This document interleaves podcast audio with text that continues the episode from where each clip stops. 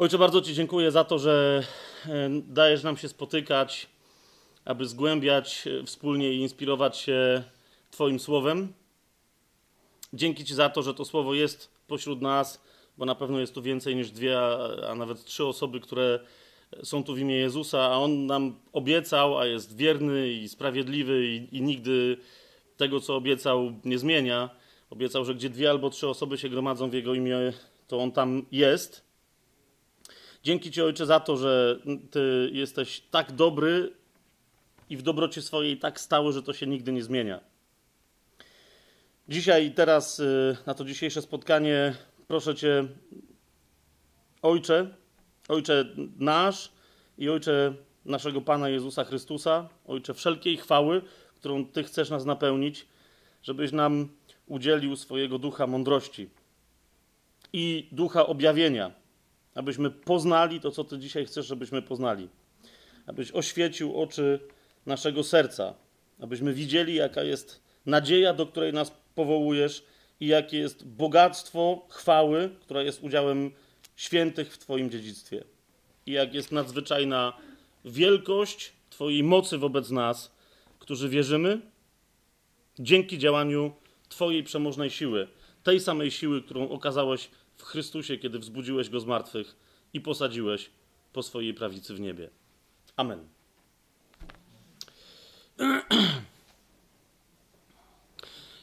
Na poprzednim spotkaniu zaczęliśmy tam, gdzie jest właściwy początek, czyli zaczęliśmy od końca.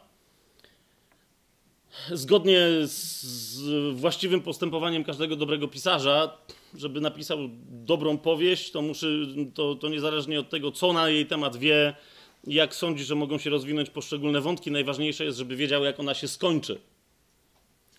I, i stąd też trochę w takim sensie, żeśmy ostatnio od końca zaczęli, ale dobrze jest wiedzieć, do czego zmierzamy, żeby też zrozumieć to, co się dzieje od początku.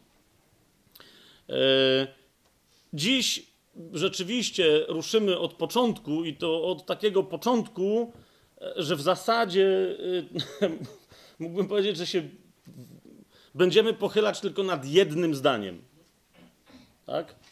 Zdanie pochodzi z księgi, z pierwszej księgi Mojżeszowej, z pierwszego rozdziału, z pierwszego wersetu. To jest pierwsze zdanie, jakie się znajduje w Biblii. Ponieważ to zdanie zaczyna się od słowa Bereshit, czyli początek, albo też na początku, albo najprzód, jakkolwiek będzie to chodzi o początek, no to właśnie cała księga też tak jest nazywana w całym judaizmie, ale i, i w wielu nurtach chrześcijańskich jest nazywana Bereshit. Czemu? Ponieważ jest księgą początków. I to... Bo wiecie, my jak się będziemy tutaj spotykać, jak się spotykamy i, i jeszcze te, te spotkania pójdą dalej, będziemy sobie o pewnych wątkach, które się pojawiają w Biblii mówić, o całej historii, ale nie przeczytamy sobie całej Biblii.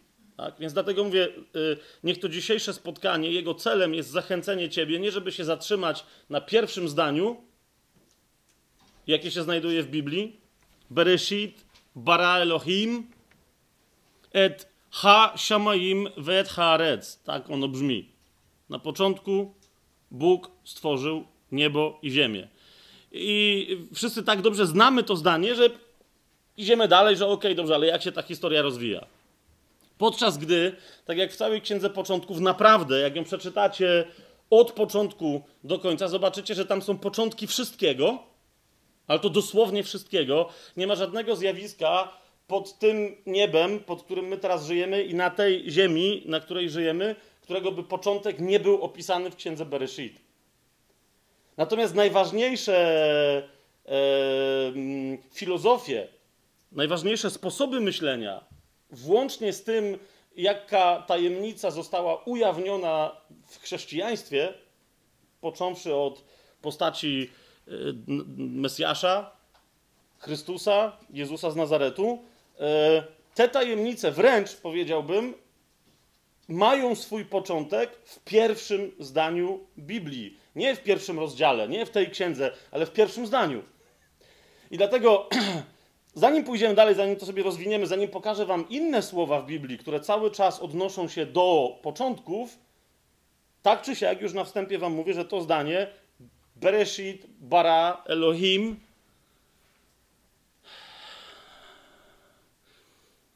nawet ten fragment zdania, tak? Bereshit na początku, bara stworzył, Elohim, Bóg.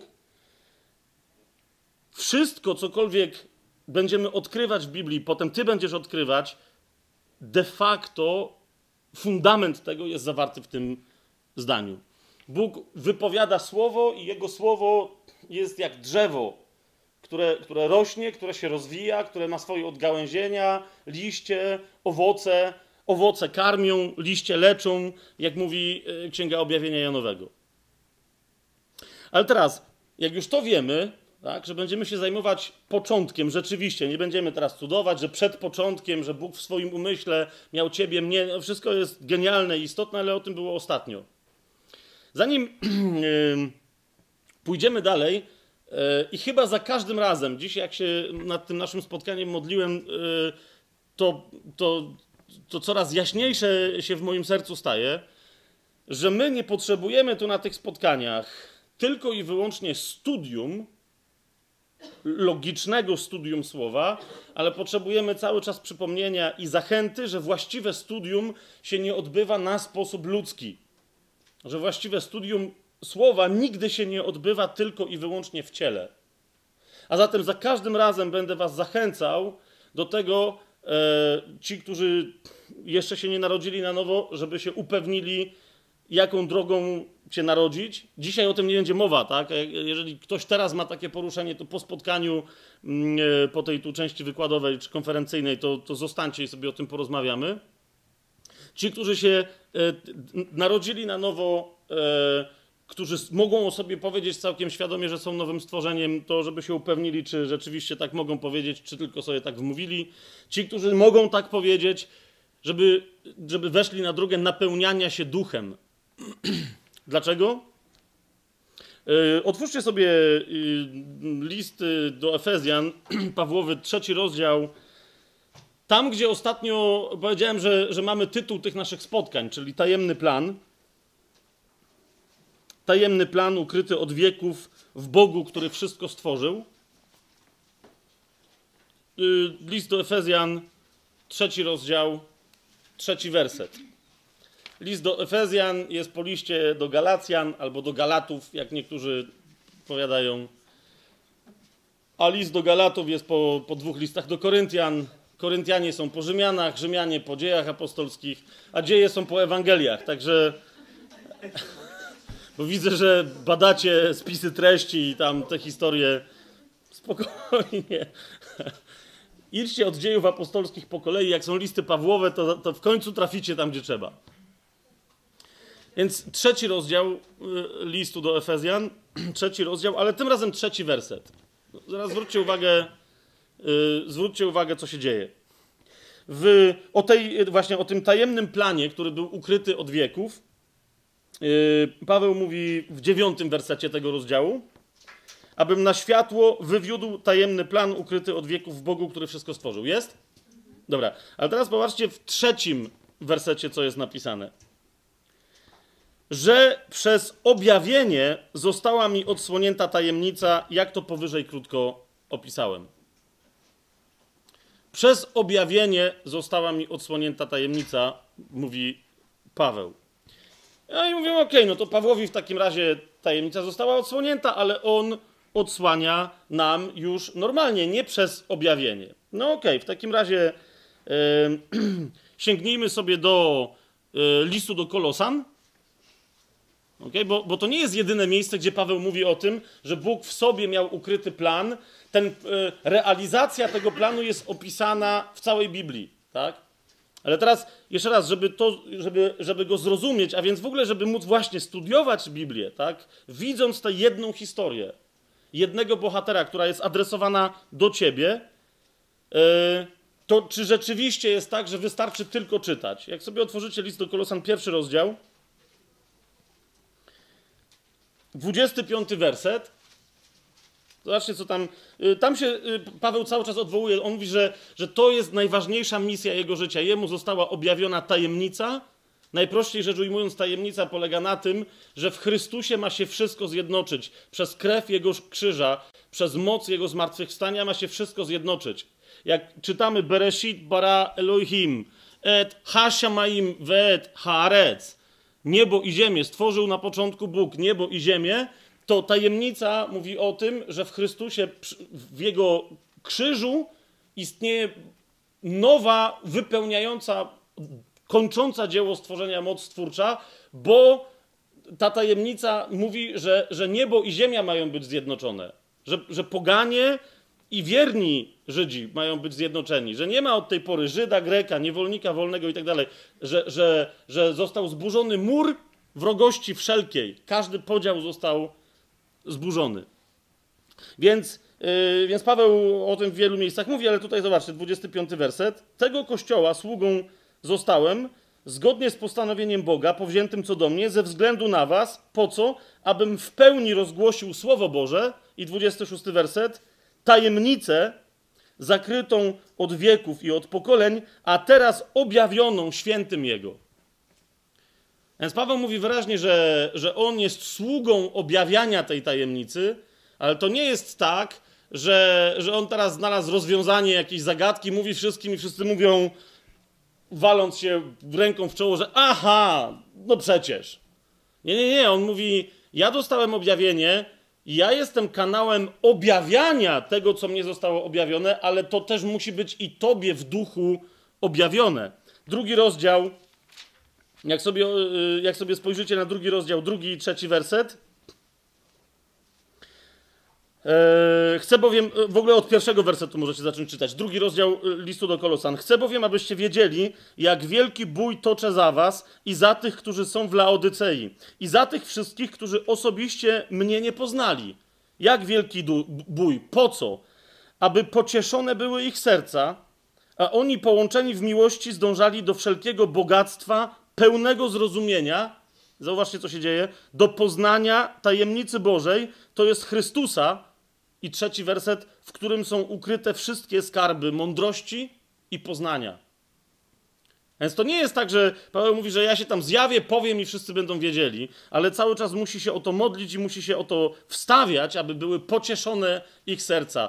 Kto jest pocieszycielem, który miał być dany? Pierwszym pocieszycielem, który miał być dany, który przyszedł, jest Hamasija, jest, jest, jest sam Mesjasz, jest Chrystus, czyli Jezus, tak? To jest pierwszy pocieszyciel, ale on został wzięty do nieba do czasu, kiedy nie wróci. Kto jest drugim pocieszycielem? Drugim pocieszycielem jest Duch Pocieszyciel. Pamiętacie? Jezus powiedział, dobrze jest dla was, żebym poszedł, bo, bo wtedy poślę wam od Ojca nowego, drugiego pocieszyciela, Ducha, który wam wszystko objawi, który was we wszystkim pouczy. A zatem tu, tu już mamy, tak, że będzie, aby były pocieszone ich serca, a oni połączeni w miłości, żeby, żeby zostali doprowadzeni, żeby zdążali do bogactwa pełnego zrozumienia, do poznania tajemnicy Bożej, czyli Chrystusa, w którym są ukryte wszystkie skarby mądrości i poznania. A zatem kluczem, tu mamy, tu mamy pewien trop, ja wam teraz pokażę taką zupełnie taką naj, najoczywistszą ścieżkę, o której sam Hamasija, sam Chrystus nauczał. Mianowicie w Ewangelii Janowej, jak sobie otworzycie i tam najpierw szósty rozdział, tam to będzie bardzo, bardzo klarowne.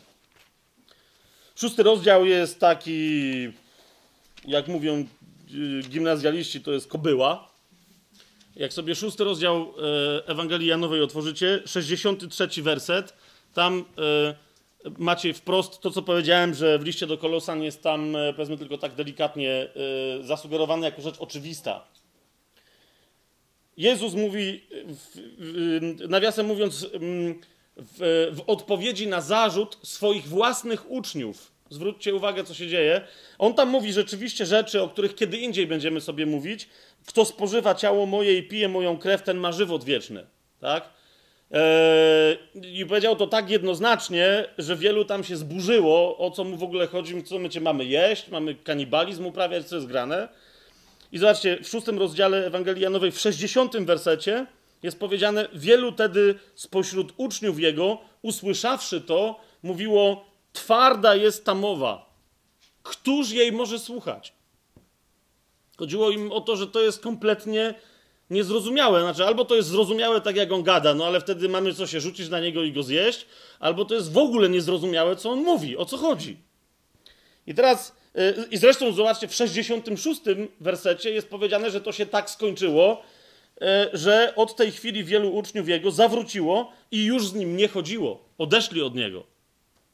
A widzicie, poszło o sposób rozumienia, sposób studiowania, sposób przyjmowania słowa. Potem Jezus się odwrócił do dwunastu i mówi, co, i wy też chcecie odejść? Na co Szymon Piotr, sześćdziesiąty ósmy werset, mu odpowiada, Panie, a gdzie my pójdziemy? Ty masz słowa życia wiecznego. Tak? A więc widzicie, poszło nie o to, że on mówi, żebyście mnie jedli czy nie, tylko o to, w jaki sposób yy, on mówi, jaki charakter, jaką naturę wręcz, powiedziałbym, mają słowa Jezusa. I teraz widzicie, instrukcja prosta na temat tego, jaki one, one mają charakter oraz co wobec tego z nimi robić i jak je naprawdę przyjmować, znajdujemy w sześćdziesiątym trzecim wersecie tegoż szóstego rozdziału. W całym tym kontekście kłótni, twarda jest ta mowa, kto jej może słuchać. Ci poszli, wy też pójdziecie. Nie, ty masz słowa życia wiecznego. Jezus mówi wyraźnie, duch ożywia, ciało nic nie pomaga. To jest ten podział, który, o którym później Paweł wielokrotnie e, mówi, już nawrócony, tak? O człowieku cielesnym i o człowieku duchowym, o tym, że ten, który jest cielesny, musi być przybity do krzyża. Duchowy to jest ten, który jest odrodzony. Cielesny będzie murszał i gnił i, i, i się rozpuszczał i, i, i wietrzał, a duchowy rośnie w siłę, tak? I, a tu Jezus wyraźnie mówi, duch ożywia, ciało nic nie pomaga. I teraz uważajcie, słowa, które powiedziałem do was, są duchem i życiem. Zatem, jeżeli ktoś chce naprawdę pochylić się nad słowem, ale następnie wejść w niego i zacząć je jeść duchowo, no właśnie musi to robić naprawdę duchowo. Wielu ludzi dzisiaj siada nad Biblią i mówi, e, okej, okay, i zaczynają dywagacje. Okay? Inni y, y, wiele studiują i zaczynają popis, tak? Jeszcze inni podchodzą do niego i mówią, to jest taka poetycka księga i, i robią z wszystkiego rozmemłaną papkę, tak? Potem się ze sobą jedni, jedni z drugimi, drudzy z trzecimi i wszyscy się kłócą. I to jeszcze najlepsze, jak to są chrześcijanie, tak? Którzy siadają i mówią, a tu jest napisane tak, a tu, a tu są...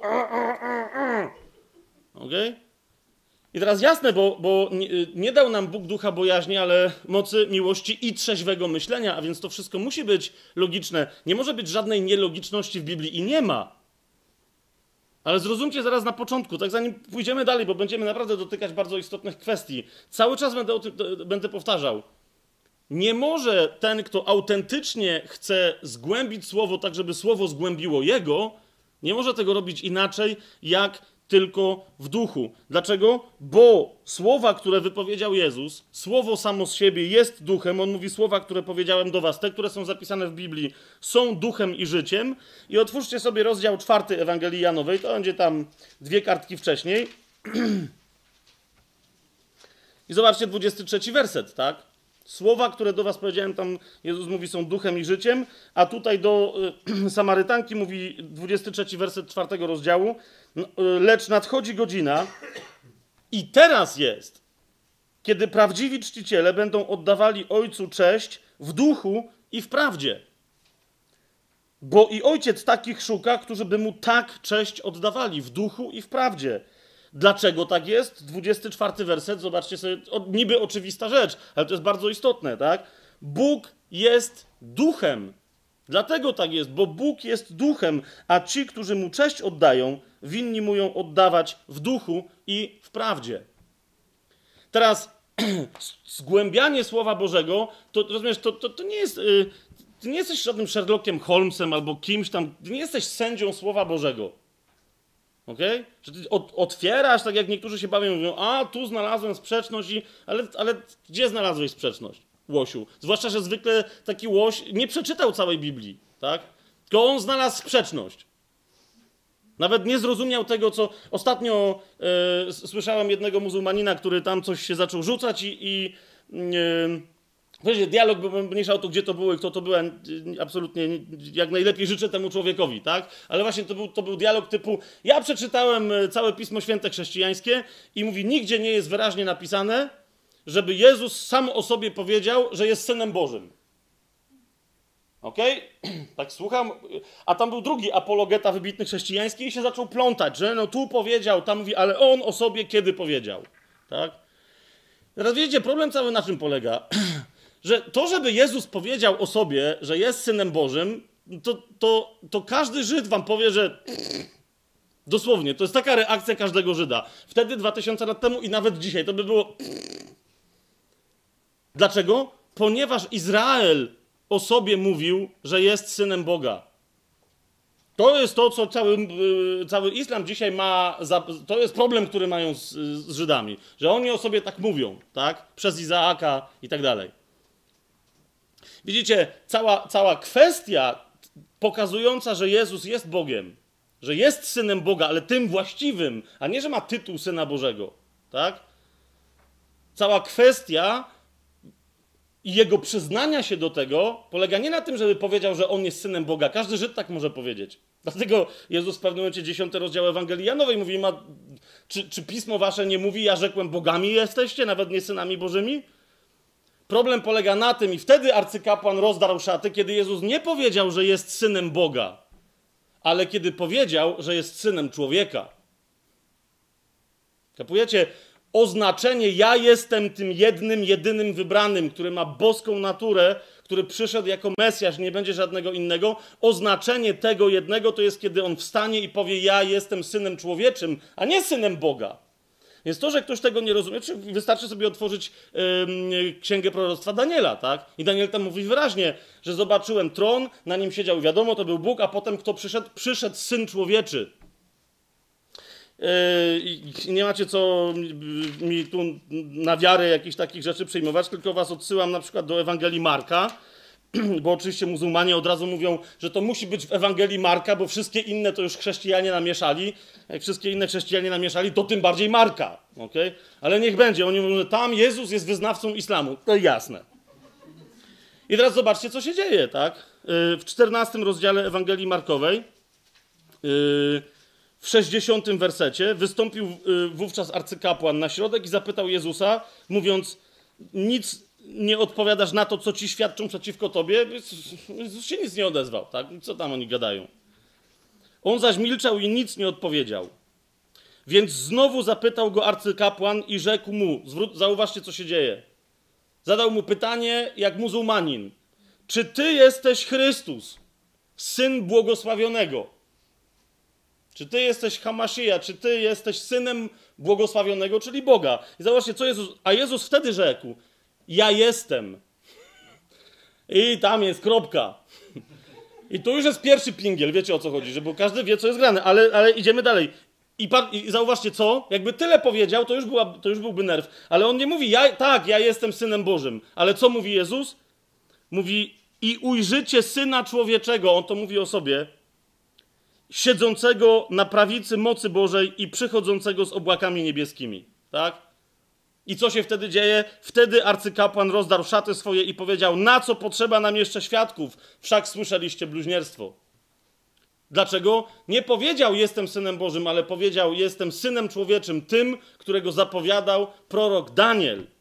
I teraz widzicie, jak ktoś yy, nie zna pisma, tylko twierdzi, że je całe przeczytał, ale nie czyta, czy nie czyta go w duchu, no to właśnie, to dochodzi do tego rodzaju abstrakcji, gdzie Jezus mówi, że jest Synem Bożym. To każdy Żyd tak może powiedzieć i tak mówili od dwóch tysięcy lat i jeszcze wcześniej.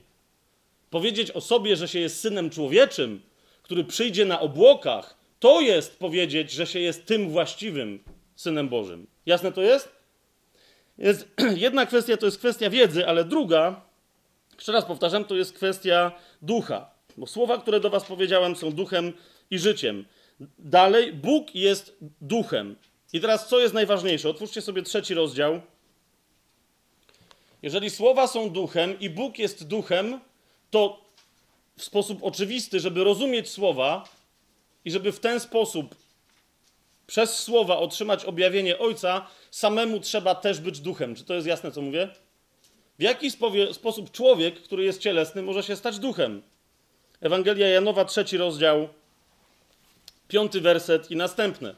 No właśnie, tam to jest po prostu, są, to jest jak recepta, to jest oczywiste. Piąty rozdział i następne. Zaprawdę, zaprawdę, powiadam ci, jeżeli się ktoś nie narodzi z wody i z ducha, nie może wejść do Królestwa Bożego. I teraz następny werset, szósty. Bo co się narodziło z ciała, ciałem jest.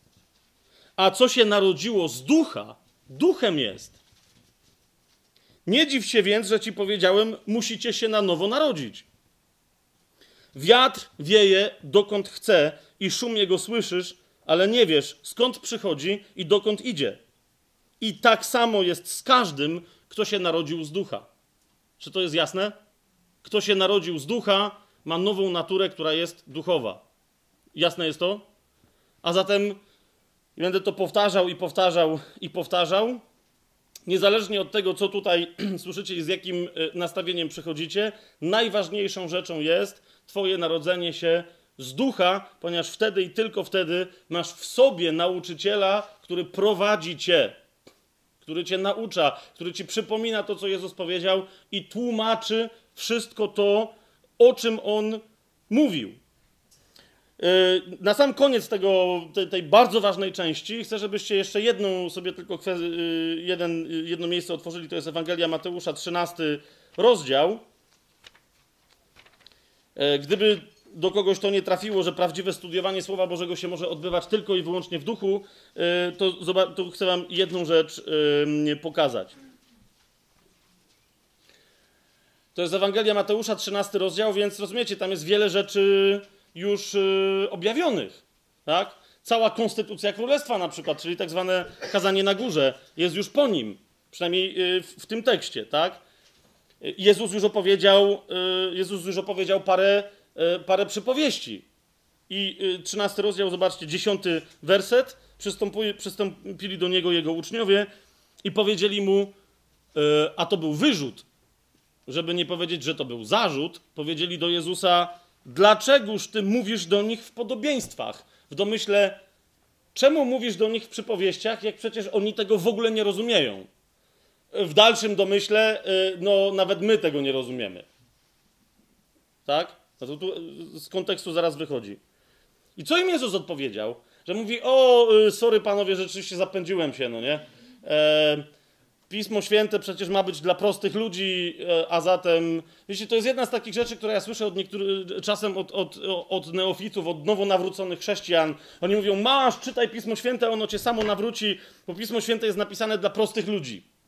Ja nie wiem, że jest napisane dla poskładanych ludzi, jakich dziwnych, tylko nigdy nie mówiłem, że trzeba być wybitnym specjalistą, egzegetą, znawcą języków, żeby czytać Pismo Święte, ale z drugiej strony, i to jest druga skrajność, nie jest tak, bo sam Jezus o tym mówi, że Pismo Święte jest dla wszystkich. Uważajcie, jedenasty werset, co Jezus odpowiada. Dlaczego mówi w przypowieściach? I dlaczego Pismo Święte nie jest wcale dla wszystkich? A on odpowiadając rzekł, wam dane jest znać tajemnicę Królestwa Niebios, ale tamtym nie jest dane. To jest odpowiedź Jezusa, dlaczego mówi w przypowieściach, bo wcale nie chce być zrozumiany. Wcale nie chce wywalać kawy na ławę, ani wtedy, ani później. Dlaczego? Bo żeby ktoś się mógł narodzić z ducha, najpierw potrzebuje ogromnego pragnienia tego narodzenia. Pragnienie bierze się z tego, że widzi swoją nędzę, widzi własną bezsiłę wobec własnego grzechu. Pokutuje i pragnie się narodzić na nowo, pragnie łaski, pragnie mocy z wysoka, bo wie, że sam się nie może odrodzić. I te tajemnice, które Jezus pozawierał w Piśmie, w przypowieściach między innymi, yy, właśnie temu także mają służyć, żeby obudzić w tobie głód, pragnienie poznania Pana. Nawiasem mówiąc, w Ewangelii Markowej już teraz nie będziemy tego rozważać, ale wam tylko kładę to na serce, bo wiele osób tu bada Pismo Święte. Zwróćcie uwagę, że to się pojawia, yy, to pytanie uczniów się pojawia w kontekście przypowieści o siewcy tak zwanej. W Ewangelii Markowej jest wyraźnie powiedziane, Jezus mówi, że jeżeli ktoś nie zrozumie tej przypowieści, to nie zrozumie żadnej innej. Jeżeli ktoś do ciebie przychodzi, czy nawet wy macie dyskusję, tak, i na przykład rozważacie przypowieść o talentach, to jak ktoś tam się wypowiada, najpierw go spytajcie, jak rozumie przypowieść o siewcy, bo jak jej nie rozumie, to Jezus wyraźnie powiedział, że, że innych też nie rozumie. I teraz popatrzcie, co jest grane. Jezus odpowiadając rzekł, wam dane jest znać tajemnicę Królestwa Niebios. Komu? Wam, czyli odrodzonym, nowonarodzonym, jest, dane jest znać tajemnicę Królestwa Niebios, ale tamtym nie jest dane, albowiem temu, kto ma, będzie dane i obfitować będzie. nowonarodzonemu, a temu, kto nie ma, i to, co ma, będzie odjęte. Dlatego w podobieństwach do nich mówię, bo patrząc nie widzą i słuchając nie słyszą ani nie rozumieją. Dlatego w podobieństwach do nich mówię, powiedział Jezus. Ktoś, żeby już zupełnie skończyć ten temat, bo ktoś kiedyś mnie zapytał, że skąd ja mogę wiedzieć, że, że uczniowie byli nowonarodzeni, skoro oni sami chrzcili w dziejach apostolskich, ale przecież oni nie byli ochrzczeni. Ewangelia Jana, trzeci rozdział, dwudziesty drugi werset, zobaczcie sobie wyraźnie. Po rozmowie, po rozmowie z Nikodemem, któremu właśnie Jezus tłumaczy, tak? Że jeżeli się nie narodzi na nowo, to nie wejdzie do królestwa, że musi się narodzić z wody i z ducha. To jest jedno z bardzo niewielu miejsc, które nie sugeruje, tylko po prostu mówi wprost, że pierwsze, co zrobił Jezus po tym, jak powiedział Nikodemowi, że musisz się narodzić z wody i z ducha, co zrobił? Zaczął chrzcić w wodzie. Okay? To jest dwudziesty drugi werset trzeciego rozdziału. Potem, po tej rozmowie, tak, z Nikodemem, Jezus poszedł wraz ze swoimi uczniami do ziemi judzkiej i tam przebywał z nimi. I co robił? Co robił? Co tam macie napisane? Chrzcił, udzielał chrztu i tak dalej. Tak? Komu udzielał chrztu? No, mój Boże, zobaczcie sobie dwudziesty szósty werset. Przyszli do Jana tam zawodnicy, którzy byli bardziej, wiecie, ideologami niż uczniami i powiedzieli do niego: mistrzu. Specjalnie mówię po krakowsku, bo to jestem przekonany, że oni tam tak powiedzieli. Mistrzu, ten, który był z tobą za Jordanem, czyli Jezus, o którym ty wydałeś świadectwo, w domyśle zamiast być ci wdzięcznym i przyprowadzić ludzi do ciebie, że wydało tobie świadectwo, to co robi? Chrzci i wszyscy idą do niego po ten chrzest. A przecież ty jesteś Jan Chrzciciel, a nie on. No i on tam im wyjaśnił, że bardzo dobrze, bo on musi wzrastać. Zobaczcie, trzydziesty werset. Ja zaś stawać się mniejszym. I potem mamy jeszcze potwierdzenie w czwartym rozdziale na początku. Skoro Jezus ochrzcił najpierw swoich, to potem oni, uczniowie Jego, chrzcili dalej. I to się nigdy nie skończyło. Momencik. Czwarty rozdział, pierwszy werset. A gdy Pan się dowiedział, czyli Jezus, tak, że faryzeusze usłyszeli, że, że on zyskuje więcej uczniów i więcej chrzci niż Jan. I w drugim wersecie macie napisane, chociaż sam Jezus w tym momencie już nie chrzcił, ale jego uczniowie chrzcili, opuścił Judeę i odszedł z powrotem yy, do Galilei. A więc rozumiecie, że jak później jest kazanie na górze i potem jest przypowieść o siewcy na przykład, to, to wtedy Jezus, mówiąc do uczniów, wam dane jest znać tajemnicę królestwa, a i mnie, to to było rozróżnienie między uczniami a nieuczniami, że oni byli nowonarodzeni i po prostu spodziewał się, że, że te tajemnice będą im objawiane także wewnętrznie, a tamtym jeszcze nie miał kto objawiać. Zostaliśmy na razie przy tym. Nawet jeżeli nie o samym chrzcie mówimy, to tak czy siak, żeby zacząć studiować te rzeczy, do których was zachęcam, na przykład, żeby tylko zacząć czytanie pierwszej księgi yy, Biblii, Bereshit, Księgi Rodzaju, jak niektórzy to z jakiegoś powodu tłumaczą, Yy, czy pierwszej księgi Mojżeszowej, yy, najpierw przed każdą lekturą módlcie się o prowadzenie yy, ducha. Zobaczycie, że dzieją się rzeczy yy, niezwykłe. I teraz już przechodzimy do, do całej historii. Cała historia, gdy, gdyby, tak sobie dzisiaj pomyślałem, co by było, gdyby ktoś postanowił nakręcić film, nie tam o Mojżeszu, o kimś, ale po prostu gdyby ktoś postanowił nakręcić film o całej Biblii. Taki, wiecie, historia od początku do końca. No to to już byłoby dosyć sensacyjne, a teraz wyobraź sobie, co by było, gdyby ktoś musiał napisać w programie telewizyjnym, o czym jest ten film. Tam jest, wiesz, takie pięć zdań, no nie? I teraz, o czym jest ten film? Więc ta opowieść, ten film, ta historia jest o Bogu, który jest miłością, a miłość nie jest abstrakcyjna, tylko jest aktywna. Miłość zawsze kocha, tak? Bóg był w stanie kochać sam siebie, zaraz o tym będziemy mówić, tak? Ale postanowił dzielić się kochaniem z innymi stworzeniami. Więc rozpoczął stworzenie nie dla rzeczywistości tam jakichś światów, żeby, żeby się cieszyć tym, co stworzył, chociaż to było i dobre, i piękne, jak mówi Pismo, ale, ale, ale stworzył światy dla stworzeń, żeby w nich mieszkały, żeby kochać te stworzenia i żeby, żeby doświadczyć, że one w wolności chcą też kochać Jego, Boga. Teraz jednym z takich stworzeń jest człowiek. Teraz nie chodzi mi o to, że są jakieś, wiecie, miliardy obcych we wszechświecie, to ja teraz nie o tym mówię, tylko mówię o tym, że poza człowiekiem są też yy, najogólniej rzecz ujmując istoty duchowe zwane aniołami. Tylko już ostatnio wam o tym wspominałem, że aniołowie są różni. Jak Pismo mówi o tronach, mocach, zwierzchnościach, władzach, to są po prostu różne zupełnie gatunki, wręcz rodzaje aniołów. Cherubin to nie jest to samo, co serafin i tak dalej, i tak dalej. Jest to jasne? Dobra. Więc są istoty duchowe, natomiast my mówimy o człowieku. Człowiek otrzymał w panowanie ziemię i Bóg mu wyraźnie o tym powiedział, że daje mu ziemię w panowanie. Natomiast, żeby była odpowiedzialność, żeby była wolność, to musi być odpowiedzialność, tak? Musi być wolność, żeby była miłość. Jak kogoś zmusisz, żeby cię kochał, no to, to on cię nie kocha, tylko jest zmuszony, żeby coś pokazywać. A zatem ludzie dostali razem ze światem, dostali wolność, w ramach tej wolności odpowiedzialność i z tej wolności skorzystali, no musiała być jakaś opcja, skorzystali w taki sposób, że zamiast pójść prostą drogą, to zboczyli na manowce, tak? I teraz cała ta opowieść, to jest opowieść o walce, to jest de facto romans, tak? Z jednej strony patrząc, to jest walka Boga o serce człowieka, o odwzajemnienie Jego miłości. To jest też walka innego stworzenia, które, yy, które swoją drogę wybrało. Stworzenia, które jest nazywane po hebrajsku tak, jakby ktoś splunął, czyli nechusztak. Wie, wiecie, jak jest takie... Nie jakby, nie, teraz nie chcę być wulgarny, ale chodzi mi o to, że nie jak ktoś splunie, bo jak już splunął, to już miał czym. Chodzi mi o to, że jak, tak, jak, jak to się... Mówi tak, chodzi mi, tak, tak jak w Nowej Hucie właśnie, jak zacharał, tak? I potem to właśnie, to, to jest nechusztak, tak? To jest, to jest, to jest, to jest wąż. Wąż, to też oznacza subtelny, to, to, to też oznacza lśniący, okay? Taki połyskliwy. Czyli to wszystko, co jak odharasz, to potem wyplujesz, tak? To jest, to jest właśnie nechusztak. To jest inna istota, która nie jest równa Bogu, tak?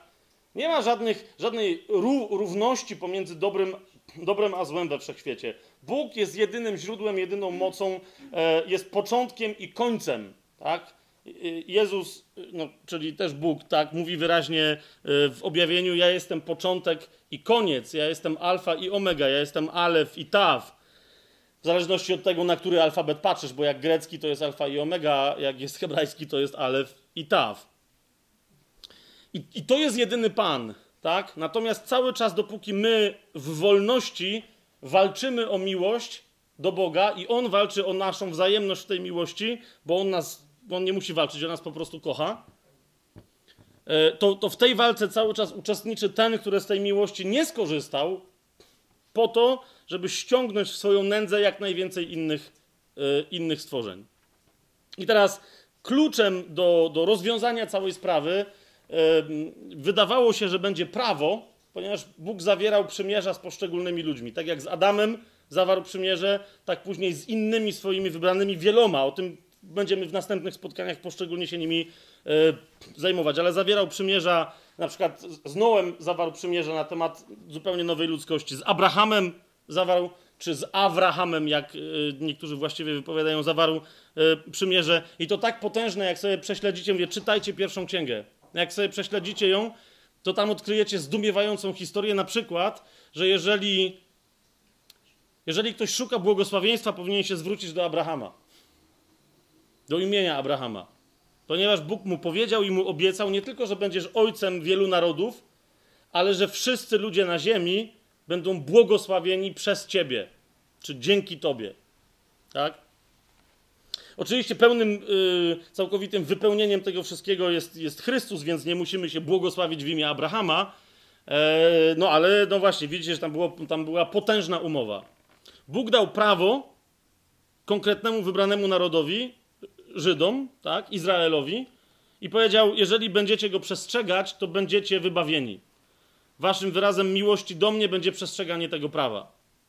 No ale potem się okazało, że nikt nie jest w stanie przestrzegać prawa, nikt nie jest w stanie sam z siebie, będąc istotą upadłą, nikt nie jest w stanie kochać Boga tak, jak Bóg nas kocha. Bo jak Bóg mówi, świętymi bądźcie tak, jak ja jestem święty, czy doskonałymi bądźcie tak, jak ja jestem doskonały, to jemu nie chodzi o jakiś perfekcjonizm legalistyczny. Jemu tylko chodzi o to, żeby... On mówi po prostu, kochajcie tak, jak ja kocham. I to samo później Jezus powtórzył, mówi, przykazanie nowe daję wam, abyście się wzajemnie miłowali tak, jak ja was miłuję. Tak? To jest, to jest całe świętymi bądźcie, jak ja jestem święty i doskonałymi bądźcie, jak ja jestem święty. I jak ja jestem doskonały. Otóż, ponieważ nikt nie był w stanie sam z siebie osiągnąć takiego poziomu miłości, wszyscy złamali prawo. Jedna z osób boskich, o tym jeszcze za chwilę będziemy mówić, bo znowu niektórzy mają problemy z osobami boskimi, postanowiła stać się człowiekiem i jako człowiek wypełnić prawo do końca, nie złamać żadnego z sześciuset trzynastu przykazań danych przez Boga i w ten sposób pokazać, nie tylko wypełnić prawo, ale też wypełnić każde słowo o sobie w Piśmie. Nie wiem, czy zwróciliście na to uwagę, w niektórych tradycjach teraz kościelnych czy wspólnotowych jest Wielki Post. To jest dobry moment, żeby taki, taką kwestię rozważyć. Ostatnim słowem Jezusa na krzyżu jest wypełniło się, ale przedostatnim jest, jest, jest słowo, które jest ostatnim do wypełnienia. Jak sobie zobaczycie Ewangelię Janową, nie będziemy teraz się w to zagłębiać, ale tam, gdzie Jezus mówi pragnę, wszyscy się koncentrują na tym, że Jezus mówi, że pragnie, a Jan komentuje, kiedy już wszystko się wypełniło, tak, całe prawo i wszystko to, co było przepowiedziane o proroku, aby, aby ostatnie słowo o nim zostało wypełnione. Jezus powiedział pragnę. Wszystkie proroctwa na temat Mesjasza wypełnił. Wszystko to, co musiał zrobić według planu Bożego, tego tajemnego planu Bożego. Wszystko się stało, a Jezus, rozumiecie, pamięta o tym, że jest jeszcze jedno słowo, które się nie wypełniło z Psalmu sześćdziesiątego dziewiątego i dlatego mówi pragnę. A więc wypełnił naprawdę, tak jak powiedział, ja nie przyszedłem prawa znieść, ja je przyszedłem wypełnić. I ani jedna kropka, ani jedna jota, kreska w prawie nie zostanie zmieniona, dopóki ziemia i niebo nie przeminą. A kiedy ziemia i niebo przeminie?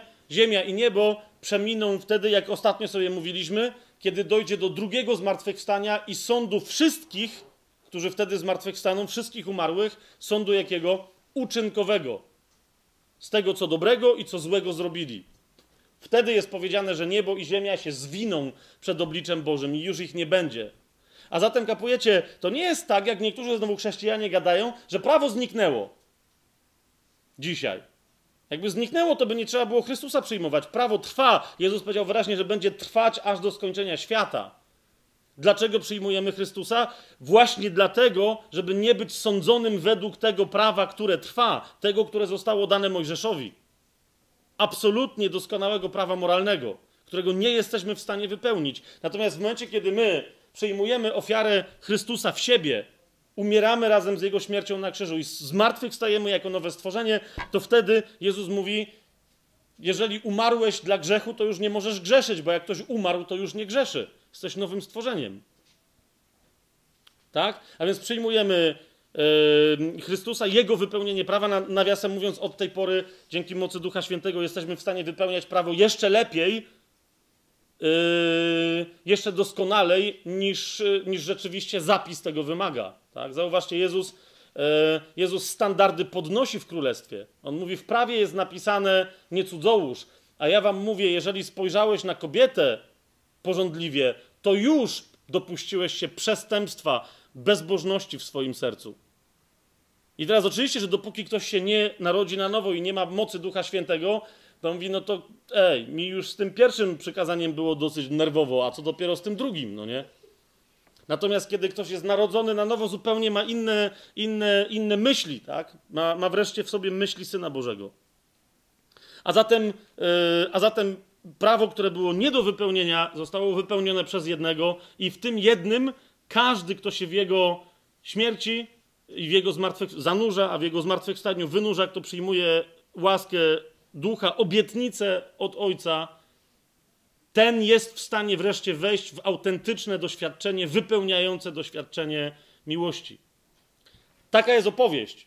Tak? I potem będzie nie tylko w tysiącletnim królestwie, ale i później będzie żył, e, doświadczając coraz bardziej fascynujących e, historii.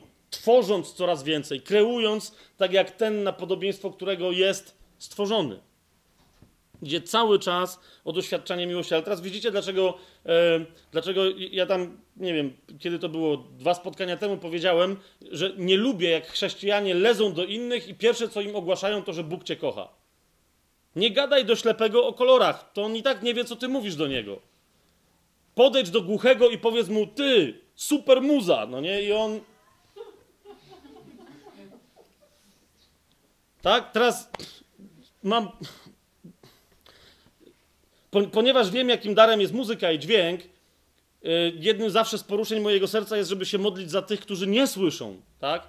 Tylko to się najpierw pomódl za niego, zrób wszystko, żeby odzyskał wzrok, wtedy nie będziesz musiał tłumaczyć, jaka fajna jest muza, tylko on sam usłyszy, tak? Wychodzenie do innych z opowieściami o tym, że Bóg kocha, kiedy oni tego nie czują, co więcej, mnóstwo osób jest właśnie w dziedzinie miłości zranionych i w ogóle nie wierzą, że prawdziwa miłość istnieje, dajcie spokój. To, czego ludzie doświadczają i wszyscy mają tego doświadczenie, to jest na pewno doświadczenie właśnie nędzy, słabości, ran, grzechu, który, który popełniali przeciwko innym, czy grzechu, który inni popełnili przeciwko nim. To jest coś, co jest doświadczeniem wszystkich ludzi i od tego należy zacząć, od rozwiązywania tego, co jest problemem, a nie pitu pitu opowiadanie sobie, że ktoś kogoś kocha, ale nikt tego nie doświadcza. Doświadczenie miłości przychodzi na samym końcu tego procesu. I teraz... Oczywiście, jeszcze raz, pierwsza Księga Mojżeszowa od pierwszego, Księga Bereshit, od pierwszego yy, rozdziału, od pierwszego zdania na początku stworzył Bóg niebo i ziemię, ale nie tam otwierajcie.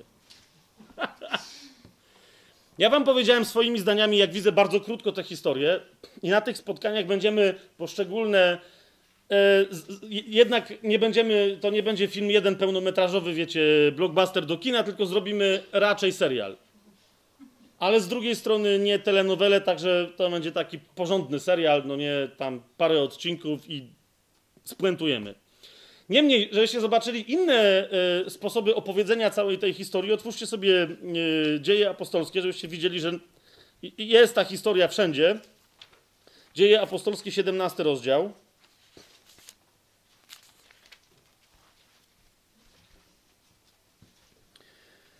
dwudziesty czwarty werset. I te najważniejsze elementy tej historii, zobaczcie, one tam są. To jest taki skrótowy opis naszego serialu. Dzieje Apostolskie, siedemnasty rozdział, dwudziesty czwarty werset. dwudziesty czwarty do w zasadzie trzydziestego pierwszego, bo potem się Ateńczycy zdenerwowali.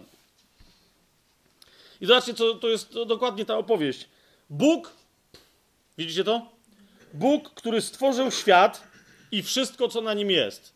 Tu już macie historię stworzenia, którą potem można rozbić i sobie sięgnąć do, do Księgi Bereshit, a tam widzisz dokładnie, co się dzieje. Bóg, który stworzył świat i wszystko, co na nim jest, ten, będąc Panem nieba i ziemi, nie mieszka w świątyniach ręką zbudowanych. Teraz widzicie, nawiasem mówiąc tutaj, będąc Panem nieba i ziemi, to oznacza niebo i ziemia w języku hebrajskim i, i, i w, w obrazowaniu hebrajskim oznacza cały wszechświat. Jest to jasne?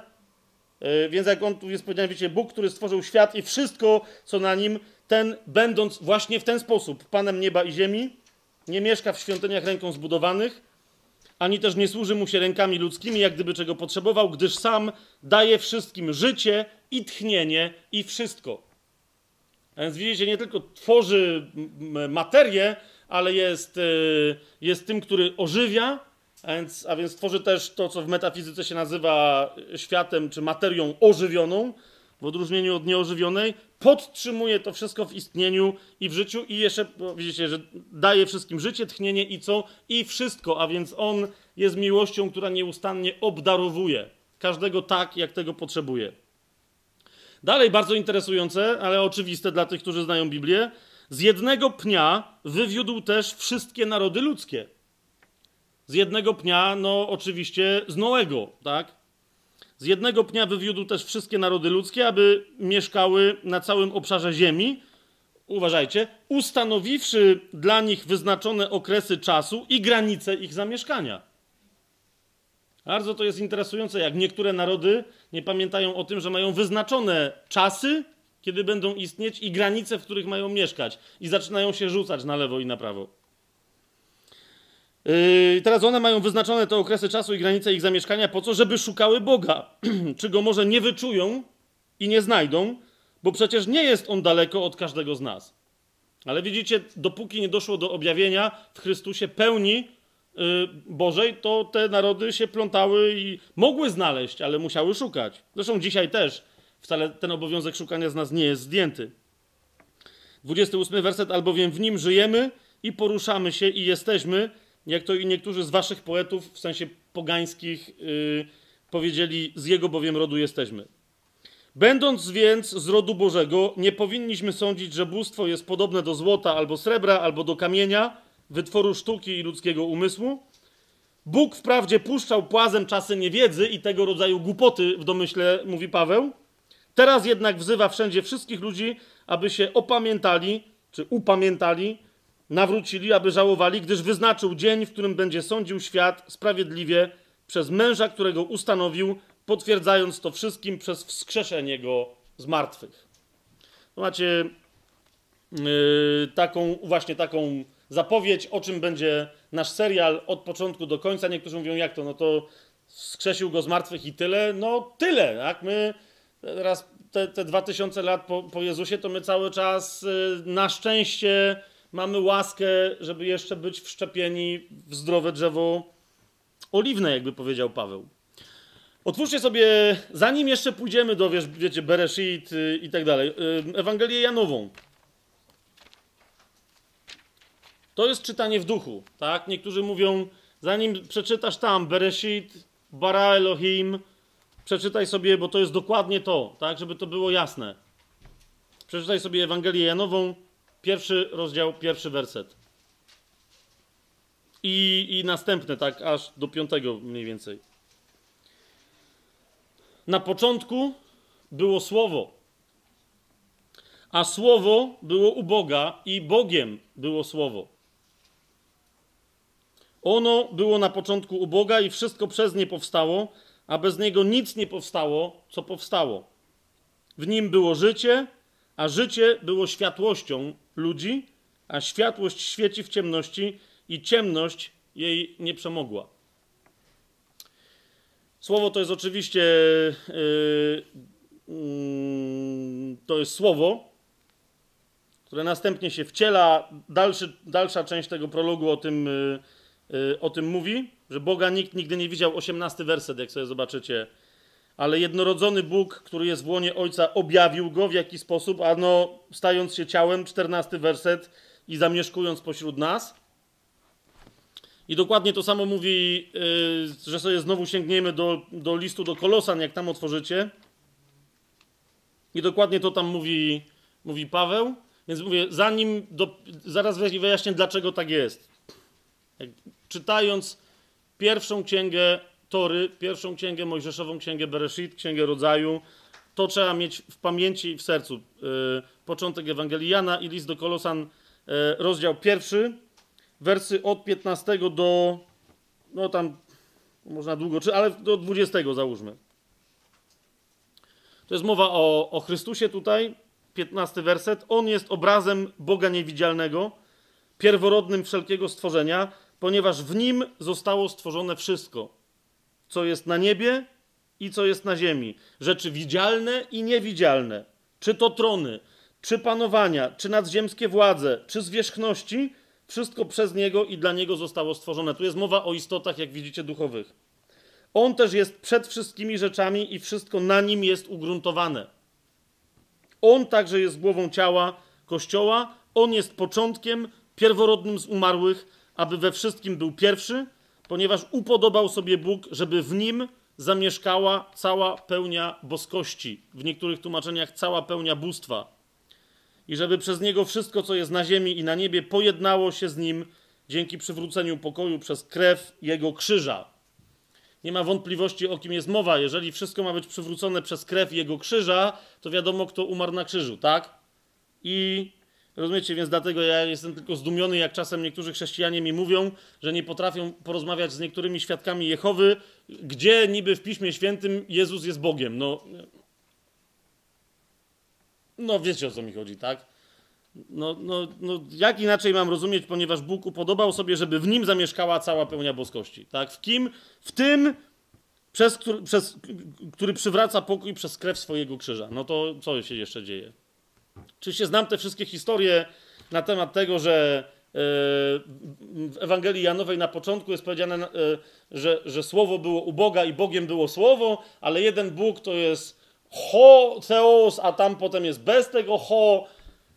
Dobry Boże. No, to znaczy, ja to rozumiem, że ktoś tam się przyczepił, nie znał greckiego i coś tam sobie zaczął wymyślać, jeszcze tłumaczyć na angielski, angielskiego też tak y, chyba nie znając, ale nie ma takich rozróżnień w Piśmie Świętym, tak? Jeżeli jest Bóg, to jest Bóg, a jeżeli by takie rozróżnienia miały być, to wtedy mam złą wiadomość dla świadków Jehowy, ponieważ ho theos także jest powiedziane na temat szatana, że on jest Bogiem tego świata. I tam jest też powiedziane, że jest właśnie takim określeniem, jak wcześniej jest powiedziane o tym niby prawdziwym Bogu. To co to by miało znaczyć, że szatan jest prawdziwym Bogiem?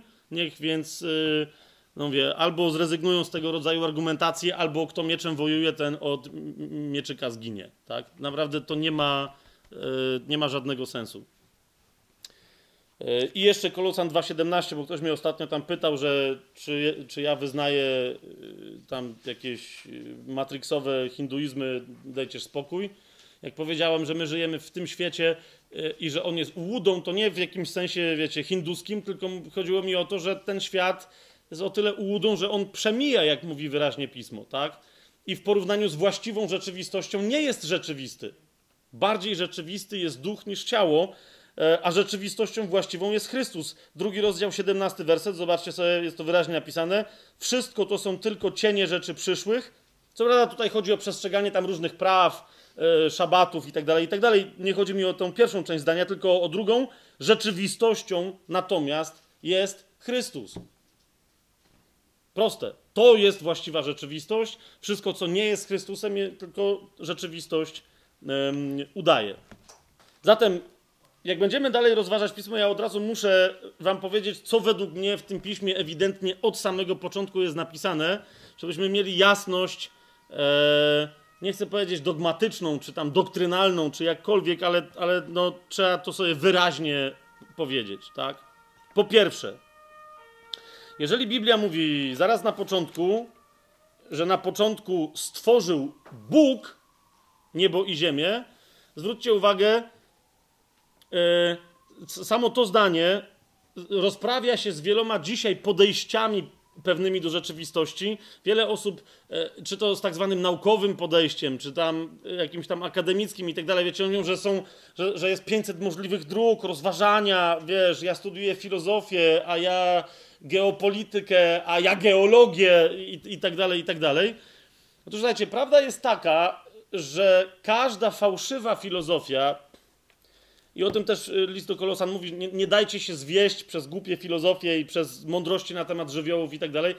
Każda fałszywa filozofia bierze się z zaprzeczenia prawd, które, które są fundamentami słowa w opisie rzeczywistości, z zaprzeczenia prawd, które są jak nici spajające całą Biblię od początku do końca, nie tylko e, Tanach, stary tak zwany testament, ale i nowy, bo, bo to jest jedno.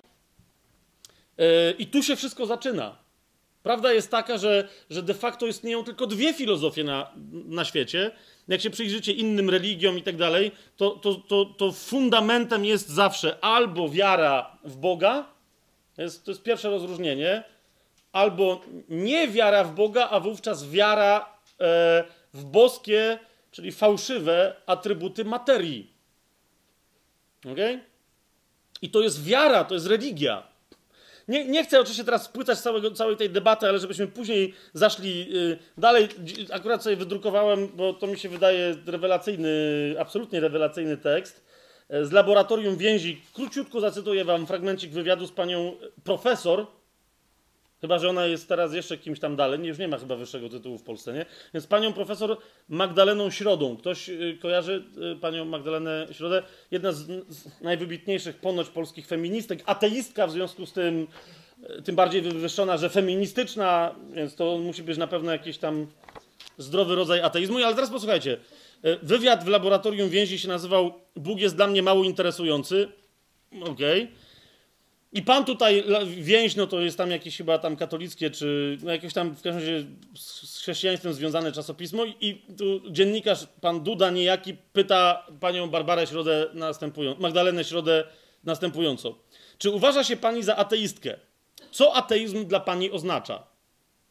Odpow- I teraz zwróćcie uwagę na w ogóle słownictwo tu i tak dalej. Co ateizm dla pani oznacza? I pani yy, yy, ateistka Środa odpowiada, nic szczególnego. I teraz posłuchajcie dokładnie słownictwa tego uzasadnienia. Po prostu nie wierzę w Boga. Żadnego. Nie wierzę w istnienie pierwszej przyczyny, wielkiego poruszyciela, Boga osobowego czy nieosobowego. Nawiasem mówiąc, pani tu Magdalena się machnęła, bo Arystoteles nie mówił o żadnym wielkim poruszycielu, tylko o nieruchomym poruszycielu, a jak ona zdaje się, że jest filozofką, to powinna o tym wiedzieć. No ale dobra, nie chcę być złośliwy, tak? Dalej mówi, nie wierzę w transcendentną stwórczość czegokolwiek, dokładnie tak samo, jak nie wierzę w istnienie Buddy, krasnoludków, topielnic i zielonych smoków. W czerwone smoki zresztą też nie wierzę. Nie wierzę nawet w istnienie duszy. Straszne, co? Na sensie, to powiedziałbym, no straszne, bo, yy, bo pytanie padło, co ateizm dla pani oznacza? I oczekiwaliśmy jakiejś sensownej odpowiedzi, a nie, że tak samo jak nie wierzy pani w bajki, tak, takie samo ma pani podejście do całkiem poważnych zagadnień. Tak? Więc widzicie, to jest tylko kwestia wiary. No to pan Duda, tu zaaferowany, pyta, czy była pani ateistką od zawsze, czy to jest taki świadomy pani wybór, czy, czy jakiś proces towarzyszył pani w dochodzeniu do niego. Na co pani Środa odpowiedziała, ona nie ma dzieci, więc to się nie dziwię, że się zgubiła kobieta. Odpowiedziała, uważam ateizm za stan naturalny.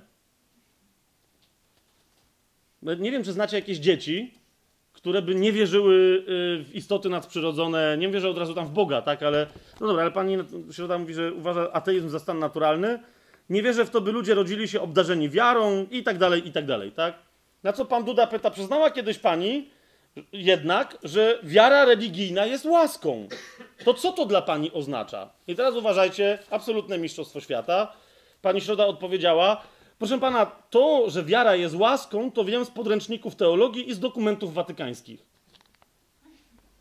Okej, okay, dalej nie czytałem tego wywiadu, gdyż byłem dosyć wstrząśnięty, bo myślałem, że się dowiem czegoś poważnego, tak?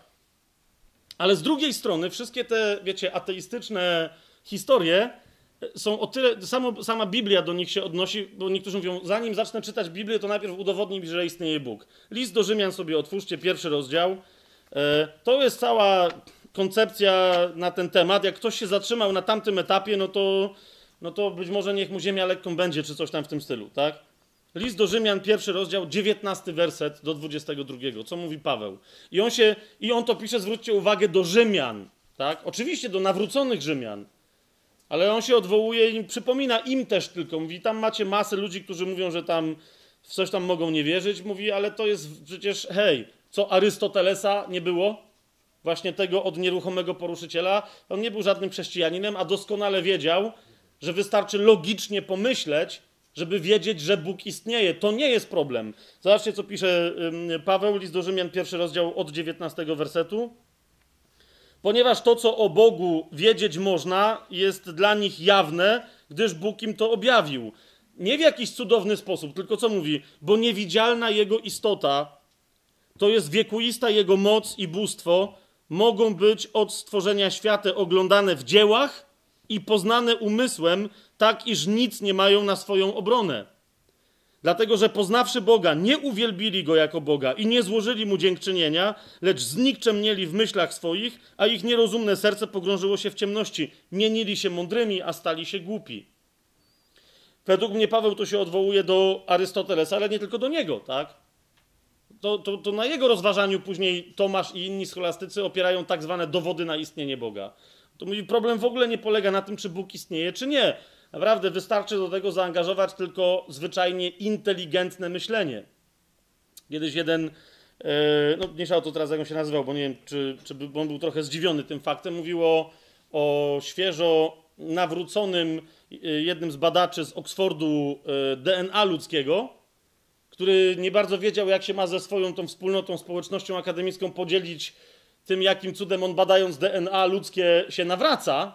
Nie na chrześcijaństwo na razie, tylko w ogóle, że wiecie, że on odkrył w tym D N A, że istnieje Bóg. tak? I zrobił coś, o czym tu pisze Paweł, tylko w drugą stronę, mianowicie pokazał im najbardziej skomplikowane mechanizmy wytworzone przez ludzi na paru zdjęciach, tak? Mówi, zobaczcie, człowiek wymyślił to, to, tu jest na przykład kod programu komputerowego, to było tam czterdzieści lat temu, to on tym bardziej nie był zbyt skomplikowany, ale mówi, to są kody nasze, tak? A teraz zobaczcie ten kod. I zaczął pokazywać kolejne zdjęcia pogłębionej, pogłębiającej się i, i, i, i poplątanej, bardzo wyrafinowanej komplikacji ludzkiego D N A, tak? I on nawet nie powiedział, że, że czy widzicie tutaj inteligencję, widzicie, że, że, widzicie, że, to jest, że to jest projekt, no ale tego nie powiedział, tak? Tylko wiecie, co zrobił? Wyjął gitarę i zaczął śpiewać. I teraz to jest dokładnie to, o czym Paweł tutaj pisze, tak? Poznawszy Boga, mówi, tamci nie uwielbili Go jako Boga. Boga. A ten, ja nawet nie wiem, czy on znał ten fragment, ale po prostu mówi, że to zobaczyłem i co? No i śpiewam Tobie, Panie, bo musisz istnieć. Nie wiem, co on tam zaśpiewał. Chodzi mi tylko o to, że zrobił dokładnie odwrotnie, tak? Co, co ja będę tłumaczył? No głupi tego nie zrozumie, tak? Jak małpa siądzie do klawiszy, to jakie jest prawdopodobieństwo, że napisze coś lepszego niż Szekspir, no?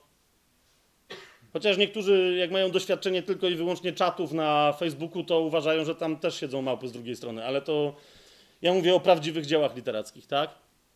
A we wszechświecie istnieją projekty milionkroć bardziej skomplikowane, które są absolutnie inteligentne, za którymi nie stoi żadna...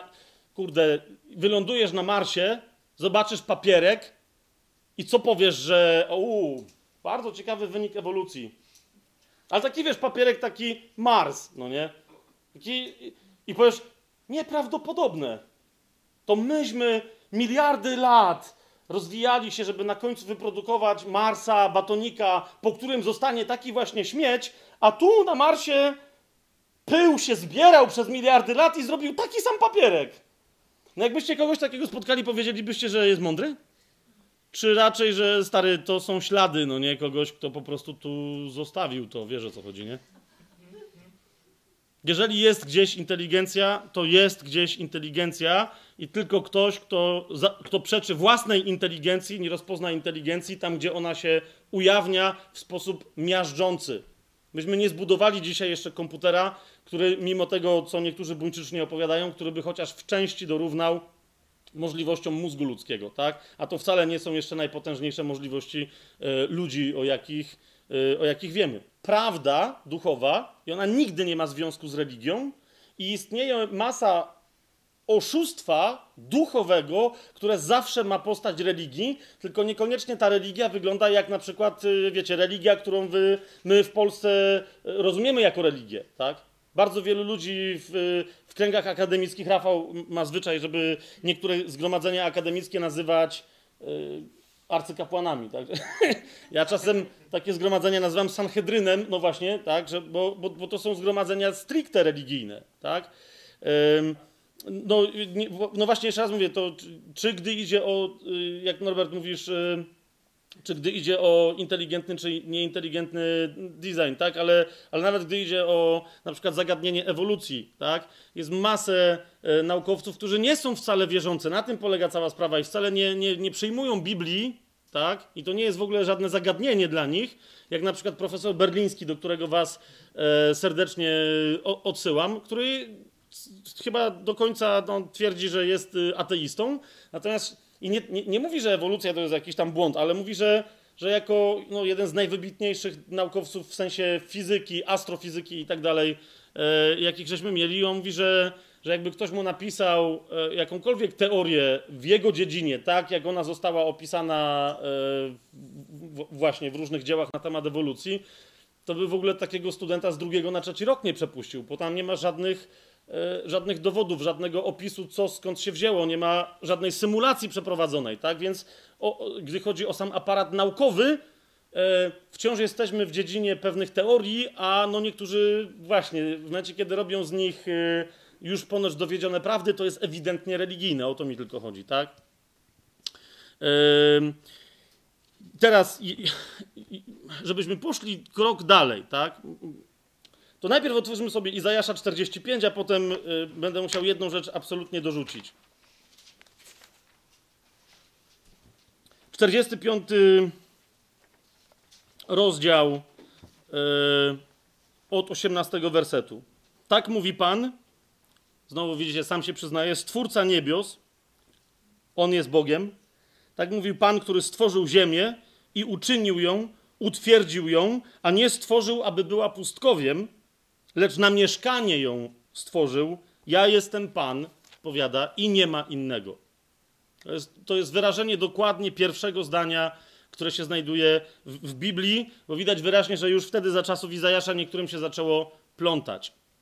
Bo to żeśmy dotknęli kwestii ateizmu, kwestii ewolucji, ale widzicie, jak powiedziałem, że istnieje, istnieją tylko dwie filozofie, one się wyrażają w tym, że albo ktoś wierzy, że i przyjmuje taką filozofię i nawet jak nie ma dowodów, to, to w sobie trzyma tę nadzieję, że ty i ja, że mamy sens, tak? Że mamy sens i że wszystko, co wokół nas się dzieje, ma sens, że skądś wychodzimy i dokąd zmierzamy.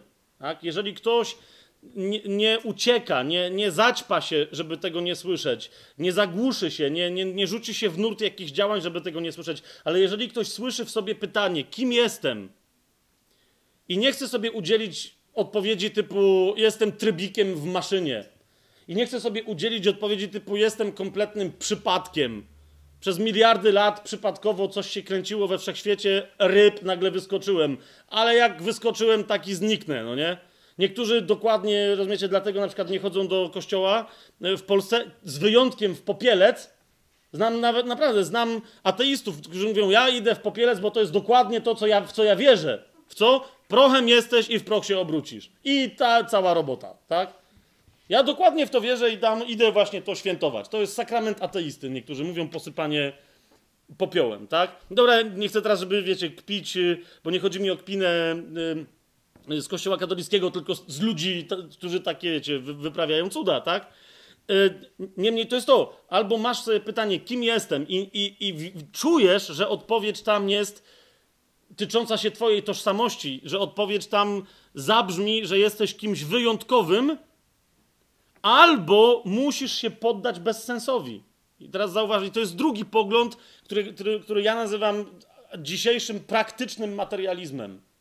Tak? Wszystko zawsze, nie ma żadnych, żadnego istnienia duchowego, żadnego sensu duchowego. Istnieje tylko i wyłącznie materia. Tak? Ona zawsze istniała, zawsze będzie istnieć. Teraz wiecie, przez jakiś czas był modny Big Bang, tak? Że no jak istniała, ale coś, no to była taka, że prawie nie istniała, w jednej kropce była, w jednym punkciku, ale była strasznie gęsta, potem rypnęła, się rozlatuje. Teraz jakieś badania tła są przeprowadzane, czy tam czegoś innego, mówią... Okej, okay, ten Big Bang się nie zgadza, ale to już jest nowa koncepcja. Koncepcja wiecznej materii teraz się pojawia. Rozumiecie, że nie, wszystko tak jak było, to jest. Otóż, widzicie, znowu do Arystotelesa sięgnę, zupełnie niechrześcijańskiego, yy, w sensie, no bo on nie znał chyba, chyba Biblii, yy, filozofa, który kiedyś powiedział bardzo takie tajemnicze zdanie, ale, ale nieprawdopodobnie trafne.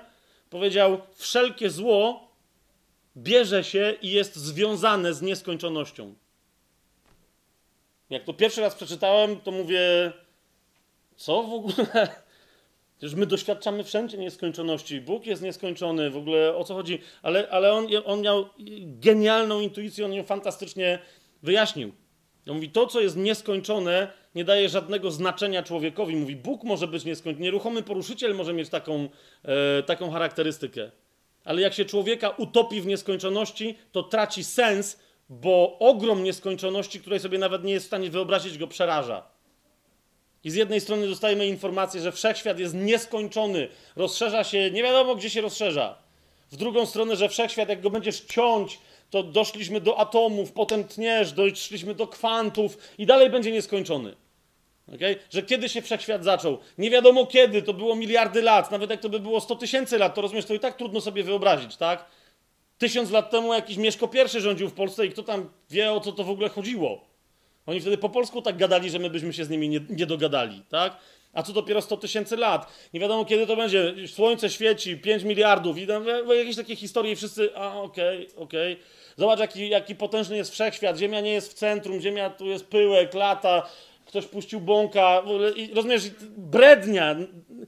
I teraz, jak ty możesz komuś, kto, kto od małego jest taplany w takiej, w takiej informacji, która jest religijna, jak, jak, jak on sobie potem ma zadać pytanie, kim ja jestem? Dla jakiego wspaniałego dzieła jestem stworzony? Co mogę dać innym? Na czym polega moja wyjątkowość? Jak on sobie ma zadać takie pytanie? Zanurzy się w zagłuszaczach, bo go to boli, że jest nikim, że jest, że jest wynikiem jakiegoś kosmicznego przypadku. I dlatego, widzicie, te pierwsze słowa, Bereshit bara Elohim, na początku stworzył Bóg, niebo i ziemię, tak? To, to są słowa, które, które i, i tu potwierdzone w Izajaszu czterdzieści pięć. Bóg mówi, nie po to stworzyłem, żeby był bezsens. Tak? Ja jestem gwarantem tego, że stworzenie ma sens i, i, i że to wszystko, co stworzyłem, stworzyłem na co? Zobaczcie, na mieszkanie to stworzyłem. Na mieszkanie dla kogo? No dla ciebie. Jeżeli nie, ja ci nie przygotowałem nory, ja ci przygotowałem mieszkanie. A potem jest dalej, jak sobie poczytacie ten czterdziesty piąty rozdział do końca, tam jest jeszcze, znowu jest cała opowieść, aż do pojawienia, aż do pojawienia się pełnego zbawienia w Mesjaszu, tak? Ale to jest pierwsza rzecz, o której cały czas trzeba pamiętać i, i musisz pamiętać, kiedy czytasz pierwszą księgę, tak? Jest Bóg i ten Bóg yy, sprzeciwia się temu, co nazywam dzisiejszym, współczesnym, praktycznym yy, materializmem. Nawiasem mówiąc, zwróćcie uwagę, to będzie kolejna rzecz. No, ja zaraz wam pokażę parę innych jeszcze izmów, które yy, dokładnie są yy, herezjami yy, w cudzym słowie, bo odstępują od wiedzy, którą objawia Biblia. Zwróćcie uwagę, na przykład jednym z takich religijnych wierzeń yy, naukowych, akademickich, jest przekonanie, że wszystko tak jak jest, tak musiało zawsze być. Zwróćcie na to uwagę? To jest taki dogmat, że nikt go nawet nie tyka, bo wszyscy mówią, no przecież hej, no nie? Na przykład jak, jak ktoś mówi, że wiesz, Słońce krąży i wokół niego powoli yy, formowały się planety przez tam miliardy lat, to nikt tego nie kwestionuje. Nie mówię, że się formowały czy nie, tylko nikt nie kwestionuje faktu, że ale skąd wiesz, czy po drodze się coś nie stało? Ja się na tym za bardzo nie znam, ale na przykład jeden, e, widziałem zdumienie takie, wiecie, takiego kogoś, kto jest religijny i nagle zobaczył objawienie prawdziwego Boga, no nie? Jednego z moich znajomych, który mi mówi, stary ty, i to y, astronom, tak? I mówi, wiesz co się dowiedziałem? Mówię, no co się dowiedziałeś? On mówi, dowiedziałem się, że osiemdziesiąt procent kraterów na Marsie znajduje się tylko z jednej jego strony. I teraz ja trochę takie, tak zobaczyłem taką minę jak wy, w sensie, że spoko informacja, ale co, co to w ogóle znaczy? I on mówi, rozumiesz, jeżeli ten Mars tak se latał przez te miliony lat dookoła, to mówi, jakie jest prawdopodobieństwo, że przypadkowo latające meteoryty rypnęły w niego akurat z jednej strony, za każdym razem? Mówi, to by znaczyło, że coś kiedyś w układzie planetarnym słonecznym wybuchło i w niego czepnęło raz. Ale skoro to jest osiemdziesiąt procent, dwadzieścia procent skądinąd pochodzi, mówi, to może to było niedawno. I ja mówię, no i może Bóg stworzył świat, wiesz, w siedem dni i to jest po prostu, wiesz, całkiem niedawno, no nie? No nie, nie, nie, przestań z tym, wiesz, biblijnym fundamentalizmem. No, okej, okay, dobra. No ale osiem, masz zagadkę, nie? No mam. Ostatnio inny znajomy mi przekazał interesującą informację. Uważajcie, że prędkość światła, i trwają teraz nad tym badania, ale już są ponoć parę artykułów się pojawiło w prasie naukowej, prędkość światła jest badana regularnie, tam już od, nie wiedziałem, że od kilkuset lat, tam dwustu chyba, ale w ostatnich czasach te badania są powtarzane i za każdym razem okazuje się, że ta prędkość światła jest inna i za każdym razem jest wolniejsze, światło jest wolniejsze. Czyli wiecie, ja mówię, czekaj, ale no światło, wiesz, trzysta tysięcy kilometrów na sekundę, czy coś, coś takiego było, no nie, że leci. I on mówi, no to już tak nie leci, no nie. No ale to jeżeli tak jest, to znaczy, że na przykład trzysta lat temu światło mogło być znacznie szybsze? No tak, to znaczy, że te gwiazdy mogą nie być tak daleko, no w zasadzie nie wiadomo, gdzie one są, jeżeli, jeżeli wiecie, nie ma stałej prędkości światła, tak? Teraz znów, nie chodzi mi o to, żeby wynajdywać jakieś cuda, tylko żeby na przykład zaprzeczyć historii, która jest opisana w Biblii, musisz zaprzeczyć możliwości wystąpienia jakiejkolwiek katastrofy. Okej? Jak, jak ktoś ci wmówi, że świat zawsze istnieje tak samo, materia sama o siebie dba od początku, to jest Bóg, to wtedy materia nigdy nie przechodzi żadnych gwałtownych zmian. A Biblia mówi, no cały czas były jakieś katastrofy. Bóg stworzył ziemię, to było tak. Niektórzy, nawiasem mówiąc, powołując się i na ten fragment, zwróćcie uwagę Izajasza czterdzieści pięć, osiemnaście, tutaj mówi, że Bóg nie stworzył ziemi, aby była pustkowiem I tu się pojawia bardzo interesujące słowo, mianowicie powiedziane jest po hebrajsku, że Bóg nie stworzył ziemi, aby była tohu wabohu. Gdzie się pojawia to słowo? I teraz was zaskoczę, tak jak ja się zaskoczyłem. To słowo się pojawia na początku Księgi Rodzaju, w pierwszym rozdziale, w drugim wersecie. A ziemia była tohu wabohu. Teraz to, czekaj, Bóg w czterdziestym piątym rozdziale, osiemnastym wersecie mówi, że nie stworzył ziemi, żeby była tohu wabohu, a na początku Biblia mówi, że Bóg stworzył niebo i, ziem, niebo i ziemię i była tohu wabohu? To komuś się poplątało. No chyba, że, no właśnie, ale o tym będziemy nie dzisiaj mówić, tylko następnym razem, chyba, że istnieje jakaś historia, która się wydarzyła pomiędzy na początku Bóg stworzył niebo i ziemię, zwłaszcza, że po hebrajsku tu jest raczej napisane, później zaś ziemia była tohu wabohu i Bóg rozpoczął dzieło stworzenia. Więc być może, że to, że ziemia się stała tohu wabohu, to nie był pomysł Boga. Bóg stworzył niebo i ziemię, ale pamiętacie, objawienie opisuje wyraźnie, że te istoty Boże, o których list do Kolosan mówi, istoty anielskie, które zostały stworzone, jedna trzecia z nich się zbuntowała, doszło do wojny w niebiosach, i ci aniołowie zostali gdzie zrzuceni? Na ziemię. Jeżeli nie wtedy zostali zrzuceni i oni zrobili tohu wabohu na, na ziemi, to wtedy pozostaje pytanie, to gdzie w takim razie doszło do tego upadku? Bo za chwilę mamy siedem dni, Adam, Ewa i pojawia się już na huśtach. Pojawia się wąż w Edenie i zaczyna kusić. Rozumiecie, o co mi chodzi? Więc tu może być jeszcze więcej historii, ale na razie, na razie w tamtą stronę, na razie w tamtą stronę nie idziemy. Po, powiem wam, raz, dwa, trzy, cztery, pięć, sześć, siedem, teraz, może osiem, parę konkretnych oświadczeń, które oświadczam wam, że według mnie znajdują się w Biblii, według wszystkich denominacji chrześcijańskich, to są rzeczy dla wszystkich chrześcijan wspólne. Coś wam się tu może wydać kontrowersyjne, ale to potem będziemy na następnych spotkaniach, albo nawet jeszcze dzisiaj po, yy, po tym, jak skończę, yy, o, o jakichś tam rzeczach yy, sobie rozmawiać. O jednej już powiedziałem, tak? To, że Bóg istnieje, to w ogóle nie podlega żadnej dyskusji, wystarczy być inteligentnym, żeby to wiedzieć. W jaki sposób istnieje? Czego chce? Dlaczego nas stworzył? Tak? To są istotne zagadnienia. Otóż tak, więc mamy, że Bóg istnieje, temu się przeciwstawia cały materializm praktyczny z wszystkimi jego przejawami, ateizm, agnostycyzm, także, bo, bo czym innym jest stwierdzenie, że skoro nie mogę tego poznać, to ja nie wiem, czy Bóg istnieje. To jest dokładnie to samo, co inni mówią, po prostu ja wiem, że nie istnieje. To jeszcze raz, zaangażuj intelekt i nie ma żadnego agnostycyzmu. Po drugie, to, co, co jest zapoczątkowane, ta informacja potem rozwijana w całej Biblii, to jest nie tylko, że Bóg istnieje, ale że, uwaga, Bóg jest osobowy. Tak? W sensie my się, my wiemy, kim jesteśmy, bo jesteśmy osobami, jesteśmy stworzeni na jego obraz i na jego podobieństwo, więc rozumiemy, to znaczy, że jest osobowy, w sensie zachowuje się jak osoba, podejmuje decyzje, mówi, czuje, ujawnia swoje emocje, czasem zmienia zdanie, tak jest, Bóg czasem zmienia zdanie i to też w paru miejscach będziemy musieli sobie temu się dobrze przyjrzeć, bo zwykle zmienia zdanie dlaczego? Dlatego, że nas kocha, z miłości do człowieka udaje, że coś. Ostatnio nawet wam mówiłem, jak to Mojżesz powiedział, to wymaż mnie z księgi, no nie? Ale ich nie każ. I Bóg mówi, dobra, tam cię będę wymazywał. No nie? I było parę takich, takich scysji Boga z człowiekiem, którego kochał. Więc Bóg jest osobowy, nie jest żadną energią we wszechświecie.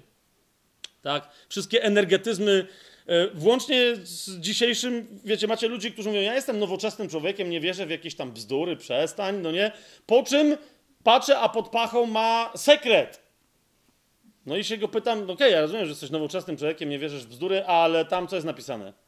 No to jest takie, wiesz, no nie pozytywne myślenie, przestań, nie pozytywne myślenie, tylko tam masz konkretną, starodawną, heretycką filozofię, która mówi, że istnieje Bóg we wszechświecie, tylko on jest nieosobowy. A więc mistrzem jest ten, kto znajdzie klucz do rządzenia Bogiem nieosobowym, bo to jest energia we wszechświecie. No i jak sobie otworzysz sekret, widzisz, że wydajesz rozkazy temu Bogu, który jest wszechświatem, a on odpowiada, bo znalazłeś sekret, w którym jest pozytywne myślenie i ci stwarza, co tylko chcesz. Oczywiście tam po dwóch latach ludzie te wyznawania tej religii szukają jakiejś lepszej albo gorszej, ale przez jakiś czas będąc nowoczesnymi ludźmi twierdzą, że są nowocześni, ale w to wierzą. Więc Bóg istnieje. Bóg jest absolutnie osobowy. Jak się wyraża ta jego osobowość? W ten sposób, że jest dobry i że kocha.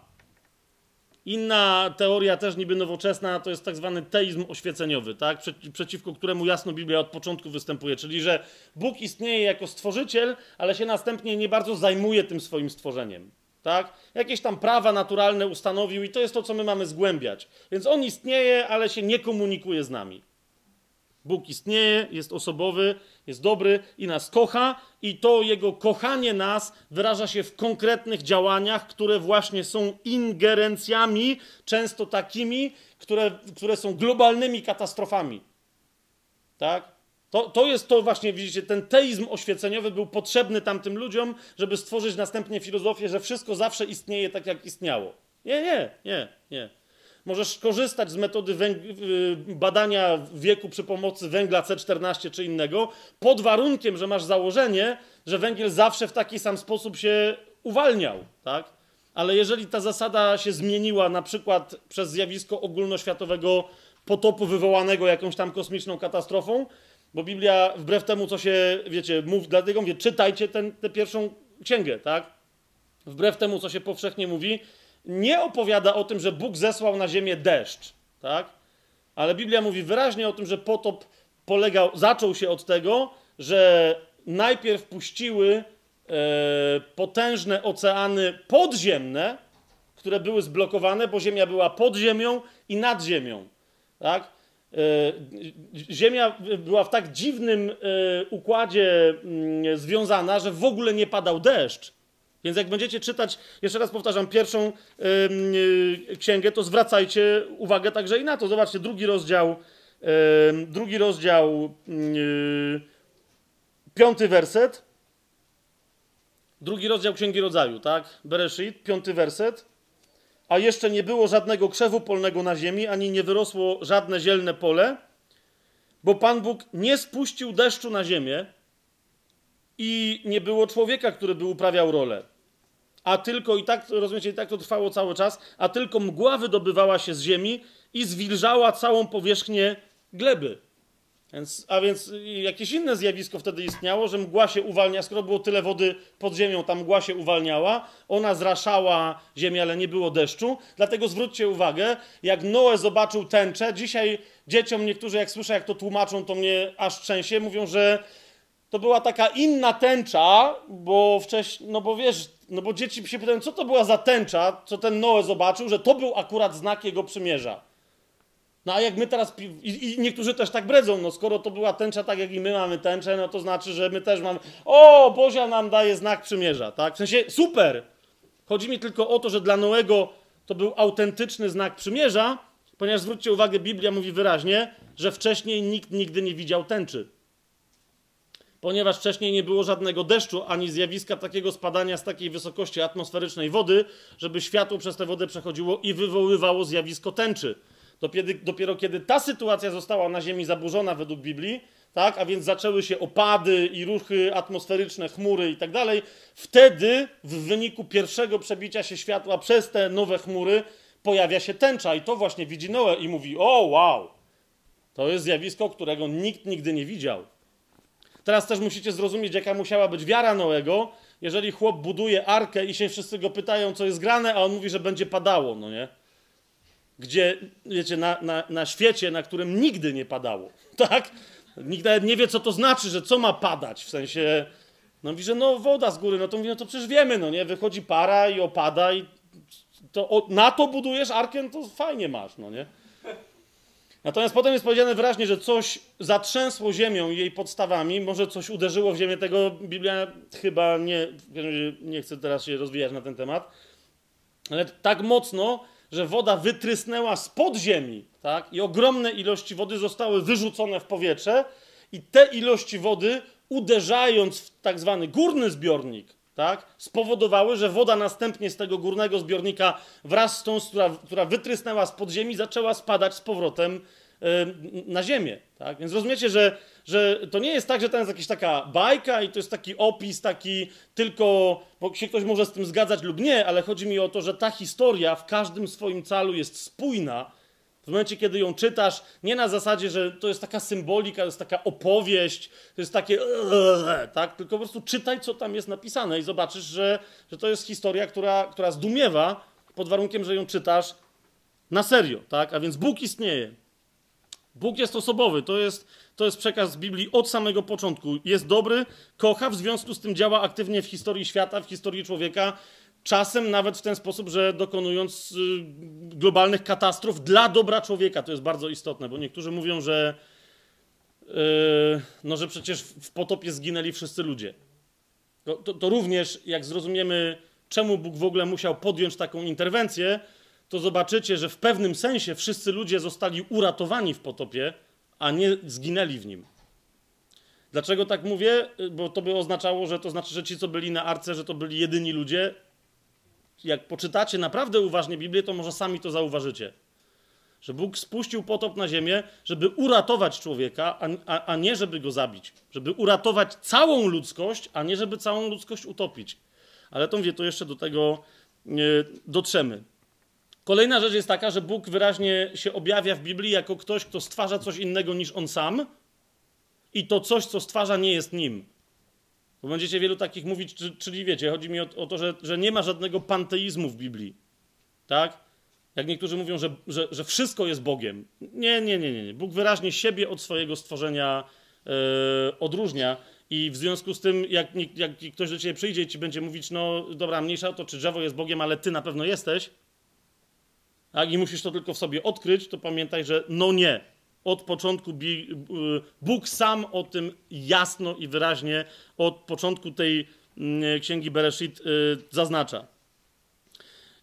Dalej, tu już jesteśmy bardzo blisko finału, Bóg jest jeden. No i za każdym razem Bóg, kiedy mówi, jest jeden. Tak? I nawet w tym fragmencie Izajasza czterdzieści pięć, osiemnaście, ja jestem Pan i nie ma innego. Tak? Pan tu jest jeden, ja jestem jeden. A zatem żaden politeizm, tak? Jak niektórzy mówią, że tam jest wielu bogów, czy co tam się jeszcze dzieje. Nie, nie, Bóg jest jeden. Ale tu uwaga, ale tu uwaga, pomimo tego, że Bóg jest jeden i nawet y, najbardziej ortodoksyjni, monoteistyczni Żydzi w tym miejscu robią coś takiego, ponieważ Biblia mówi bardzo wyraźnie, niezależnie od tego, mówię, z jakimi się chrześcijanami spotkaliście, nawet w co być może sami wierzycie, E, absolutnie stoję na takim stanowisku, że Bóg jest jeden, ale trójosobowy. Okay? Dzisiaj będzie mocne na ten temat starcie, raz dlatego, że no, na przykład Świadkowie Jehowy po, podważają tę prawdę, dwa dlatego, że no właśnie pojawia się parę jakichś takich grup chrześcijańskich tak zwanych antytrynitarnych pod wyraźnym ym, pod wyraźną inspiracją islamską. Okay? Bo, bo oni cały czas o tym mówią, że no ale, no ale jak, no co ty? Przecież to jest jeden, to nie trzech. I niektórzy powiadają, serio, jakby było trzech, to może gdzieś by to było zaznaczone. Jeszcze raz, jak... jasne, to tego już nie musisz widzieć od razu, tak? Ale pierwsze trzy wyrazy w Biblii, tak? Bereshit, bara Elohim. Co to znaczy? Na początku stworzył, A, a, a nawet wręcz stwarza, tak? Bo tam z tym czasem przeszło to jest, ale niech będzie stworzył. Jeden, ktoś jeden stworzył. Kto to stworzył? I tu się pojawia słowo Elohim, które jest liczbą mnogą. Które jest przetłumaczone jako Bóg i każdy Żyd wie, że to jest jeden Bóg. Ale prawda jest taka, że pojedynczy wyraz Bóg po żydowsku brzmi zupełnie inaczej i nigdy nie jest wykorzystywany. Bóg jest zawsze w liczbie mnogiej. Elohim to jest liczba mnoga. A teraz najlepsze... Okay? Brzmi, w języku hebrajskim liczba mnoga zawsze się zaczyna od trzech. Nie wiem, czy o tym wiedzieliście. Istnieje osobna liczba mnoga, która jest tak zwaną liczbą podwójną. Tak? Czyli na przykład jeżeli istnieją jakieś rzeczy, które istnieją zasadniczo powinny istnieć tylko w parach, na przykład oczy, uszy i tak dalej, to jest jedno oko i potem liczba mnoga uszy czy oczy jest inna niż liczba mnoga na coś więcej niż dwie rzeczy. Rozumiecie, o co mi chodzi?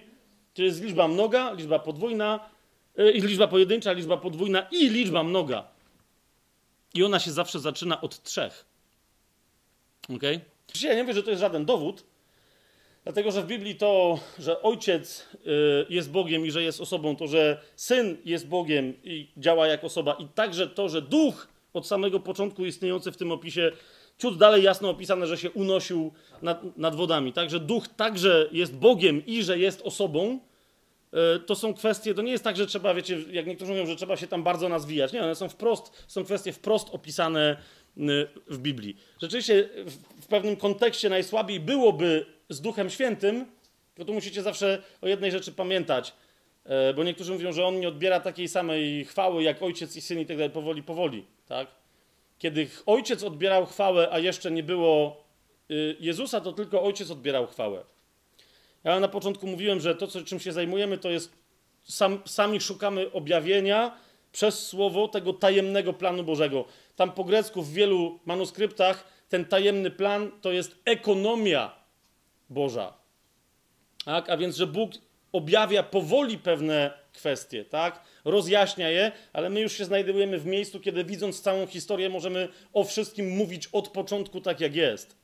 A zatem kiedy nie ma jeszcze Mesjasza, zauważcie, chwałę odbiera oficjalnie tylko i wyłącznie Ojciec. To jest jeden Bóg. Tak? Kiedy się pojawia Jezus i dopóki jest na ziemi, nie odbiera chwały, ponieważ jest na niej jako człowiek, jest na niej jako ten, który wykonuje misję wśród ludzi, jest jako pocieszyciel. Nie odbiera chwały, ale w wielu miejscach samo sobie wyraźnie mówi, na przykład w Ewangelii Jana czternaście, bodaj czternaście, to je możecie teraz sprawdzić, mówi wyraźnie, że jeżeli ktoś o cokolwiek poprosi na modlitwie, Jezus jeszcze jako człowiek mówi, to ja to spełnię. Tak jakby się trochę zapomniał, już jest pod koniec, wiecie, swojej misji, to jest, to jest ostatnia wieczerza. Jezus mówi, jeżeli ktoś poprosi, to ja to spełnię, tak? Na modlitwie. O cokolwiek poprosi na modlitwie, to ja to spełnię.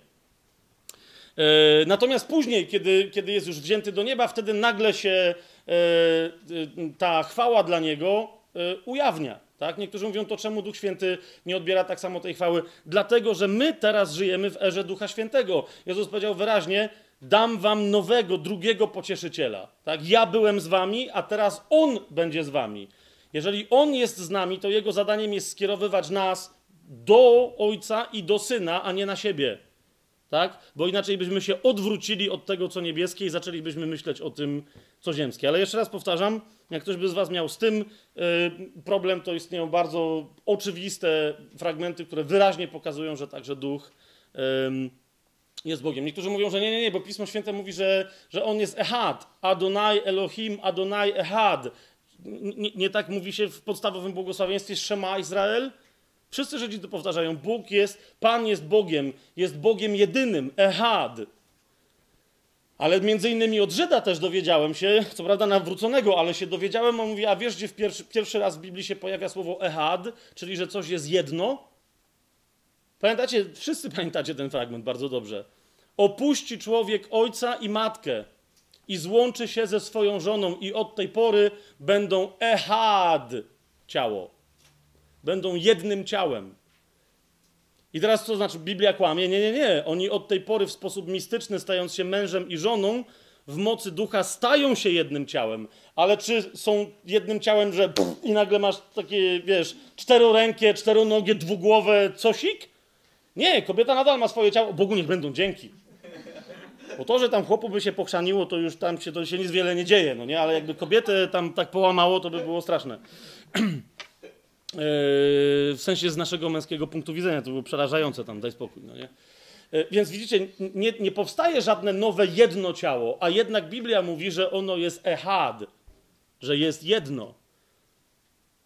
A zatem od samego początku w słowie widać wyraźnie, że to określenie, którym później cały czas się broni jedyności Boga, wcale nie przeczy temu, że Bóg w tej swojej jedyności może, be, może być miłośnie złożony.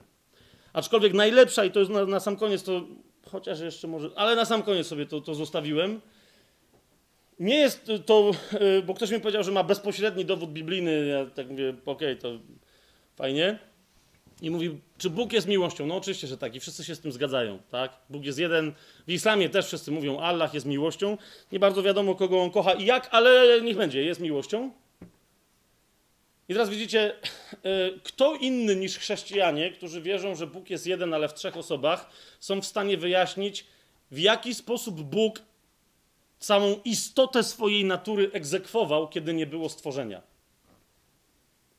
Zadałem pytanie takie, okej, okay, rozumiem wasze miny, że co w ogóle zostało powiedziane. Chodzi mi o to, że kiedy Bóg nie miał kogo kochać, bo nie było jeszcze żadnego stworzenia, nie było aniołów, nie było ludzi, nie było rzeczy nawet, które można byłoby kochać, to jak mógł być miłością, nie kochając? Bóg musi być złożony w sobie, żeby mógł kochać zawsze, ponieważ to jest jego natura. Miłość zawsze kocha, nie jest. Miłość zawsze wychodzi ku drugiemu. Okay? Gdyby, gdyby Bóg był podwójnie złożony, nie, nie złożony, ale podwój, w podwójnej na, ym, osobie, to to, to to by było zamknięte koło. Od trzech i na trzech zaczyna się autentyczna spójność, autentyczna wspólnota i dlatego później też i ludzie są stworzeni, będą stworzonymi na obraz i na podobieństwo Boga, dlatego nie ma w nas żadnego dualizmu dusza-ciało, tak? Ale Biblia świadczy wyraźnie, że człowiek to jest duch, dusza i ciało. My, my także, będąc stworzeni na obraz Boży, odwzorowujemy Trójcę w sobie w sposób jednoznaczny i ewidentny. Jakby ktoś z was tam miał jakiś problem, to możemy o tym porozmawiać. Yy... Ale jeszcze raz powtarzam, trzecie słowo w Biblii mówi wyraźnie o tym, że Bóg będąc jeden jest w trzech osobach, tylko to się potem w Biblii wyjaśnia. I zupełnie na sam koniec dam wam taką, żeby wam pokazać, jakie tam są autentyczne głębie głębi. Tak? To, to, to, to mnie samego nawet zszokowało, ale jednocześnie bardzo się wzruszyłem. Otóż w pierwszym zdaniu, pierwszego rozdziału Biblii pojawiają się dwa wyrazy, które naprawdę, rozumiecie, rabini roztrząsają, o co w ogóle chodzi. Ja, dlatego ja mam tutaj zapisane to zdanie, Bereshit bara Elohim et ha shamaim vet haaretz. I tam się dwa razy pojawia, pojawia słówko et i et, które nikt nie wie, o co z nim chodzi. To jest Alef i Taw ze sobą złączone. I dopiero od jednego nawróconego na chrześcijaństwo Żyda dowiedziałem się o jego własnym doświadczeniu, kiedy to, jeszcze się nie nawracając, czytał Objawienie.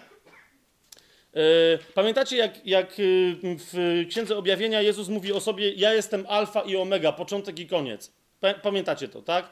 To jest po grecku i to jest takie, no alfa i omega, dobra, i o, o co tam biega. Ale on mówi, że kiedy to przeczytał, ja jestem alfa i omega, nie tylko po, ja jestem początek i koniec, alfa i omega, mówi, że wtedy spadło na niego to zdanie, Bereshit para Elohim et ha shamaim ve et haaretz. Dlaczego? On mówi, bo, bo my mamy zdanie, jak sobie otworzycie czterdziesty czwarty rozdział Izajasza, to tam y, coś zobaczycie. Najpierw czterdziesty czwarty rozdział Izajasza, tam jest powiedziane tak. Nawiasem mówiąc, zwróćcie uwagę, że tu na przykład jest już w samym tym zdaniu, podobnie jak w wielu innych zdaniach u proroków, jest sugestia, że Bóg jest złożony w sobie, tak? Że nie jest, nie jest, jest jeden, ale tam jest więcej osób. czterdziesty czwarty rozdział, szósty werset. Tak mówi Pan, Król Izraelski i jego odkupiciel, Pan zastępów. A więc mówi jeden Bóg, dlaczego? Bo za chwilę mówi, ja jestem. Ale zauważcie, co jest, kto mówi? Pan, Król Izraelski i jego odkupiciel, Pan zastępów. Co mówi? Ja jestem pierwszy i ja jestem ostatni, a oprócz mnie nie ma Boga. Tak? Więc teraz to jest ten wyraz, do które, to jest to zdanie, do którego się, między innymi, do którego się odwołuje Jan w, w Apokalipsie i się nim posługuje. Ja jestem pierwszy i ja jestem ostatni, ale Jezus tam dodaje, ja jestem alfa i omega. Tak? I teraz on mi mówi, posłuchaj, mówi, jak na mnie to spłynęło. siedemnaście lat do szkoły rabinicznej chodziłem. I mówi, nagle to mnie spłynęło, że on przecież się pojawił Johananowi, bo, bo, bo to nie jest Jan, tylko Johanan, on się przecież pojawił i mówił do niego po hebrajsku. I jak on do niego mówił po hebrajsku, to on do niego nie powiedział, ja jestem alfa i omega, tylko co do niego powiedział? Ja jestem alef i taw. Pierwsza i ostatnia litera alfabetu. Ja jestem alef, pierwsza litera alfabetu hebrajskiego i taw. Nawiasem mówiąc, wiecie, alef to jest głowa byka oznaczająca też, no mniejsza o to, może też być głową baranka, a na końcu taw w, w paleohebrajskim to jest krzyż po prostu, tak? Ja jestem alef i krzyż, ja jestem alef i taw. Ale teraz uważajcie, te dwa, te dwa słówka, które się pojawiają w pierwszym zdaniu Biblii, to jest właśnie alef i taw. Krótko mówiąc, czytam wam teraz dokładnie, Bereshit bara Elohim, on mówi, tak brzmi to zdanie, Bereshit bara Elohim, Alef Taw, ha-shamaim, we Alef Taw, ha-arec. To znaczy, na początku stworzył Bóg, Alef i Taw, niebo, i Alef i Taw, ziemię. I on mówi, że, że nikt nie, nie, mógł, nie mógłby rozumieć, co się dzieje. To, co jest napisane na początku, objawia się dopiero na końcu. Pojawia się Jezus i mówi, ja jestem Alef i Taw. Tak? I on mówi, ja miałem zawsze problem z tym, że Mesjasz niech będzie, Syn Boży niech będzie, przyszedł, już się zgadzam, ale czemu wy mówicie, że On jest Bogiem? I on mówi, ale, ale On nie może być nikim innym. Bo jeżeli to On jest Alef i Taw, to rzeczywiście On stworzył na początku niebo i ziemię, to co żeśmy sobie w Kolosach czytali, tak? W Kolosanach czytali. To, co jest na początku w Ewangelii Jana, na początku było Słowo, a Słowo było u Boga i Bogiem było Słowo. I na przykład tu w czterdziestym czwartym rozdziale, szósty werset, tak mówi Pan Król Izraelski i Jego Odkupiciel, Pan Zastępów, ja jestem pierwszy i ja jestem ostatni i oprócz mnie nie ma Boga. Tak? I on mówi, że jak zobaczył tylko to jedno, ja jestem alfa i omega i przypomniał sobie pierwsze zdanie z Biblii i to słowo et, czyli alef i taw, powiedział amen i napełniła go obecność Boża. Mówi, ty jesteś Mesjaszem, ty jesteś Bogiem, w to wierzę i wtedy go napełniła obecność Boża i od tej pory jest potężnie za, zaangażowanym chrześcijaninem. Rozumiecie? Więc chodzi mi o to, że... Yy, że, że No to takie rzeczy mogą się dziać tylko w duchu. Ja się dzielę tym z wami też nie dlatego, że ja to rozumiem, chociaż czasem mam takie wrażenie, że jednak ktoś w mojej rodzinie naprawdę bardzo poważnie był Żydem, no nie? Kiedyś tam w przeszłości. Ale idzie mi o to, żebyście widzieli, że w Słowie jest znacznie więcej niż my widzimy tylko powierzchownie, chociaż wystarczy czytać po tej powierzchni, którą my znamy. Jak zobaczysz całą linię, to zobaczysz, że, że te rzeczy, o których tu powiedziałem, rzeczywiście są prawdą. Bóg dokładnie jest taki, jaki się nam objawił. To, że my się w chrześcijaństwie naparzamy, zupełnie nie wiem po co, o, o jakieś bzdurne kwestie, kiedy te najważniejsze są jasno w Biblii opisane i, i, i powinniśmy na ten temat mieć jedność wobec tego, że, że Pan naprawdę jest bliżej niż dalej i że, i że wraca. O, odłóżmy tam tę historię. A jeżeli ktoś nie ma, ma wątpliwości co do tych, jeszcze raz powtarzam, one istnieją od pierwszego zdania w Biblii. Jaki jest Bóg? Że jest dobry, że kocha, że jest jeden i że jest w trzech osobach.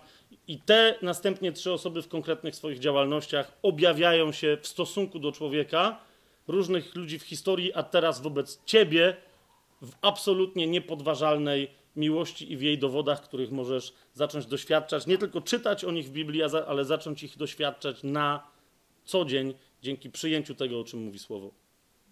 Amen.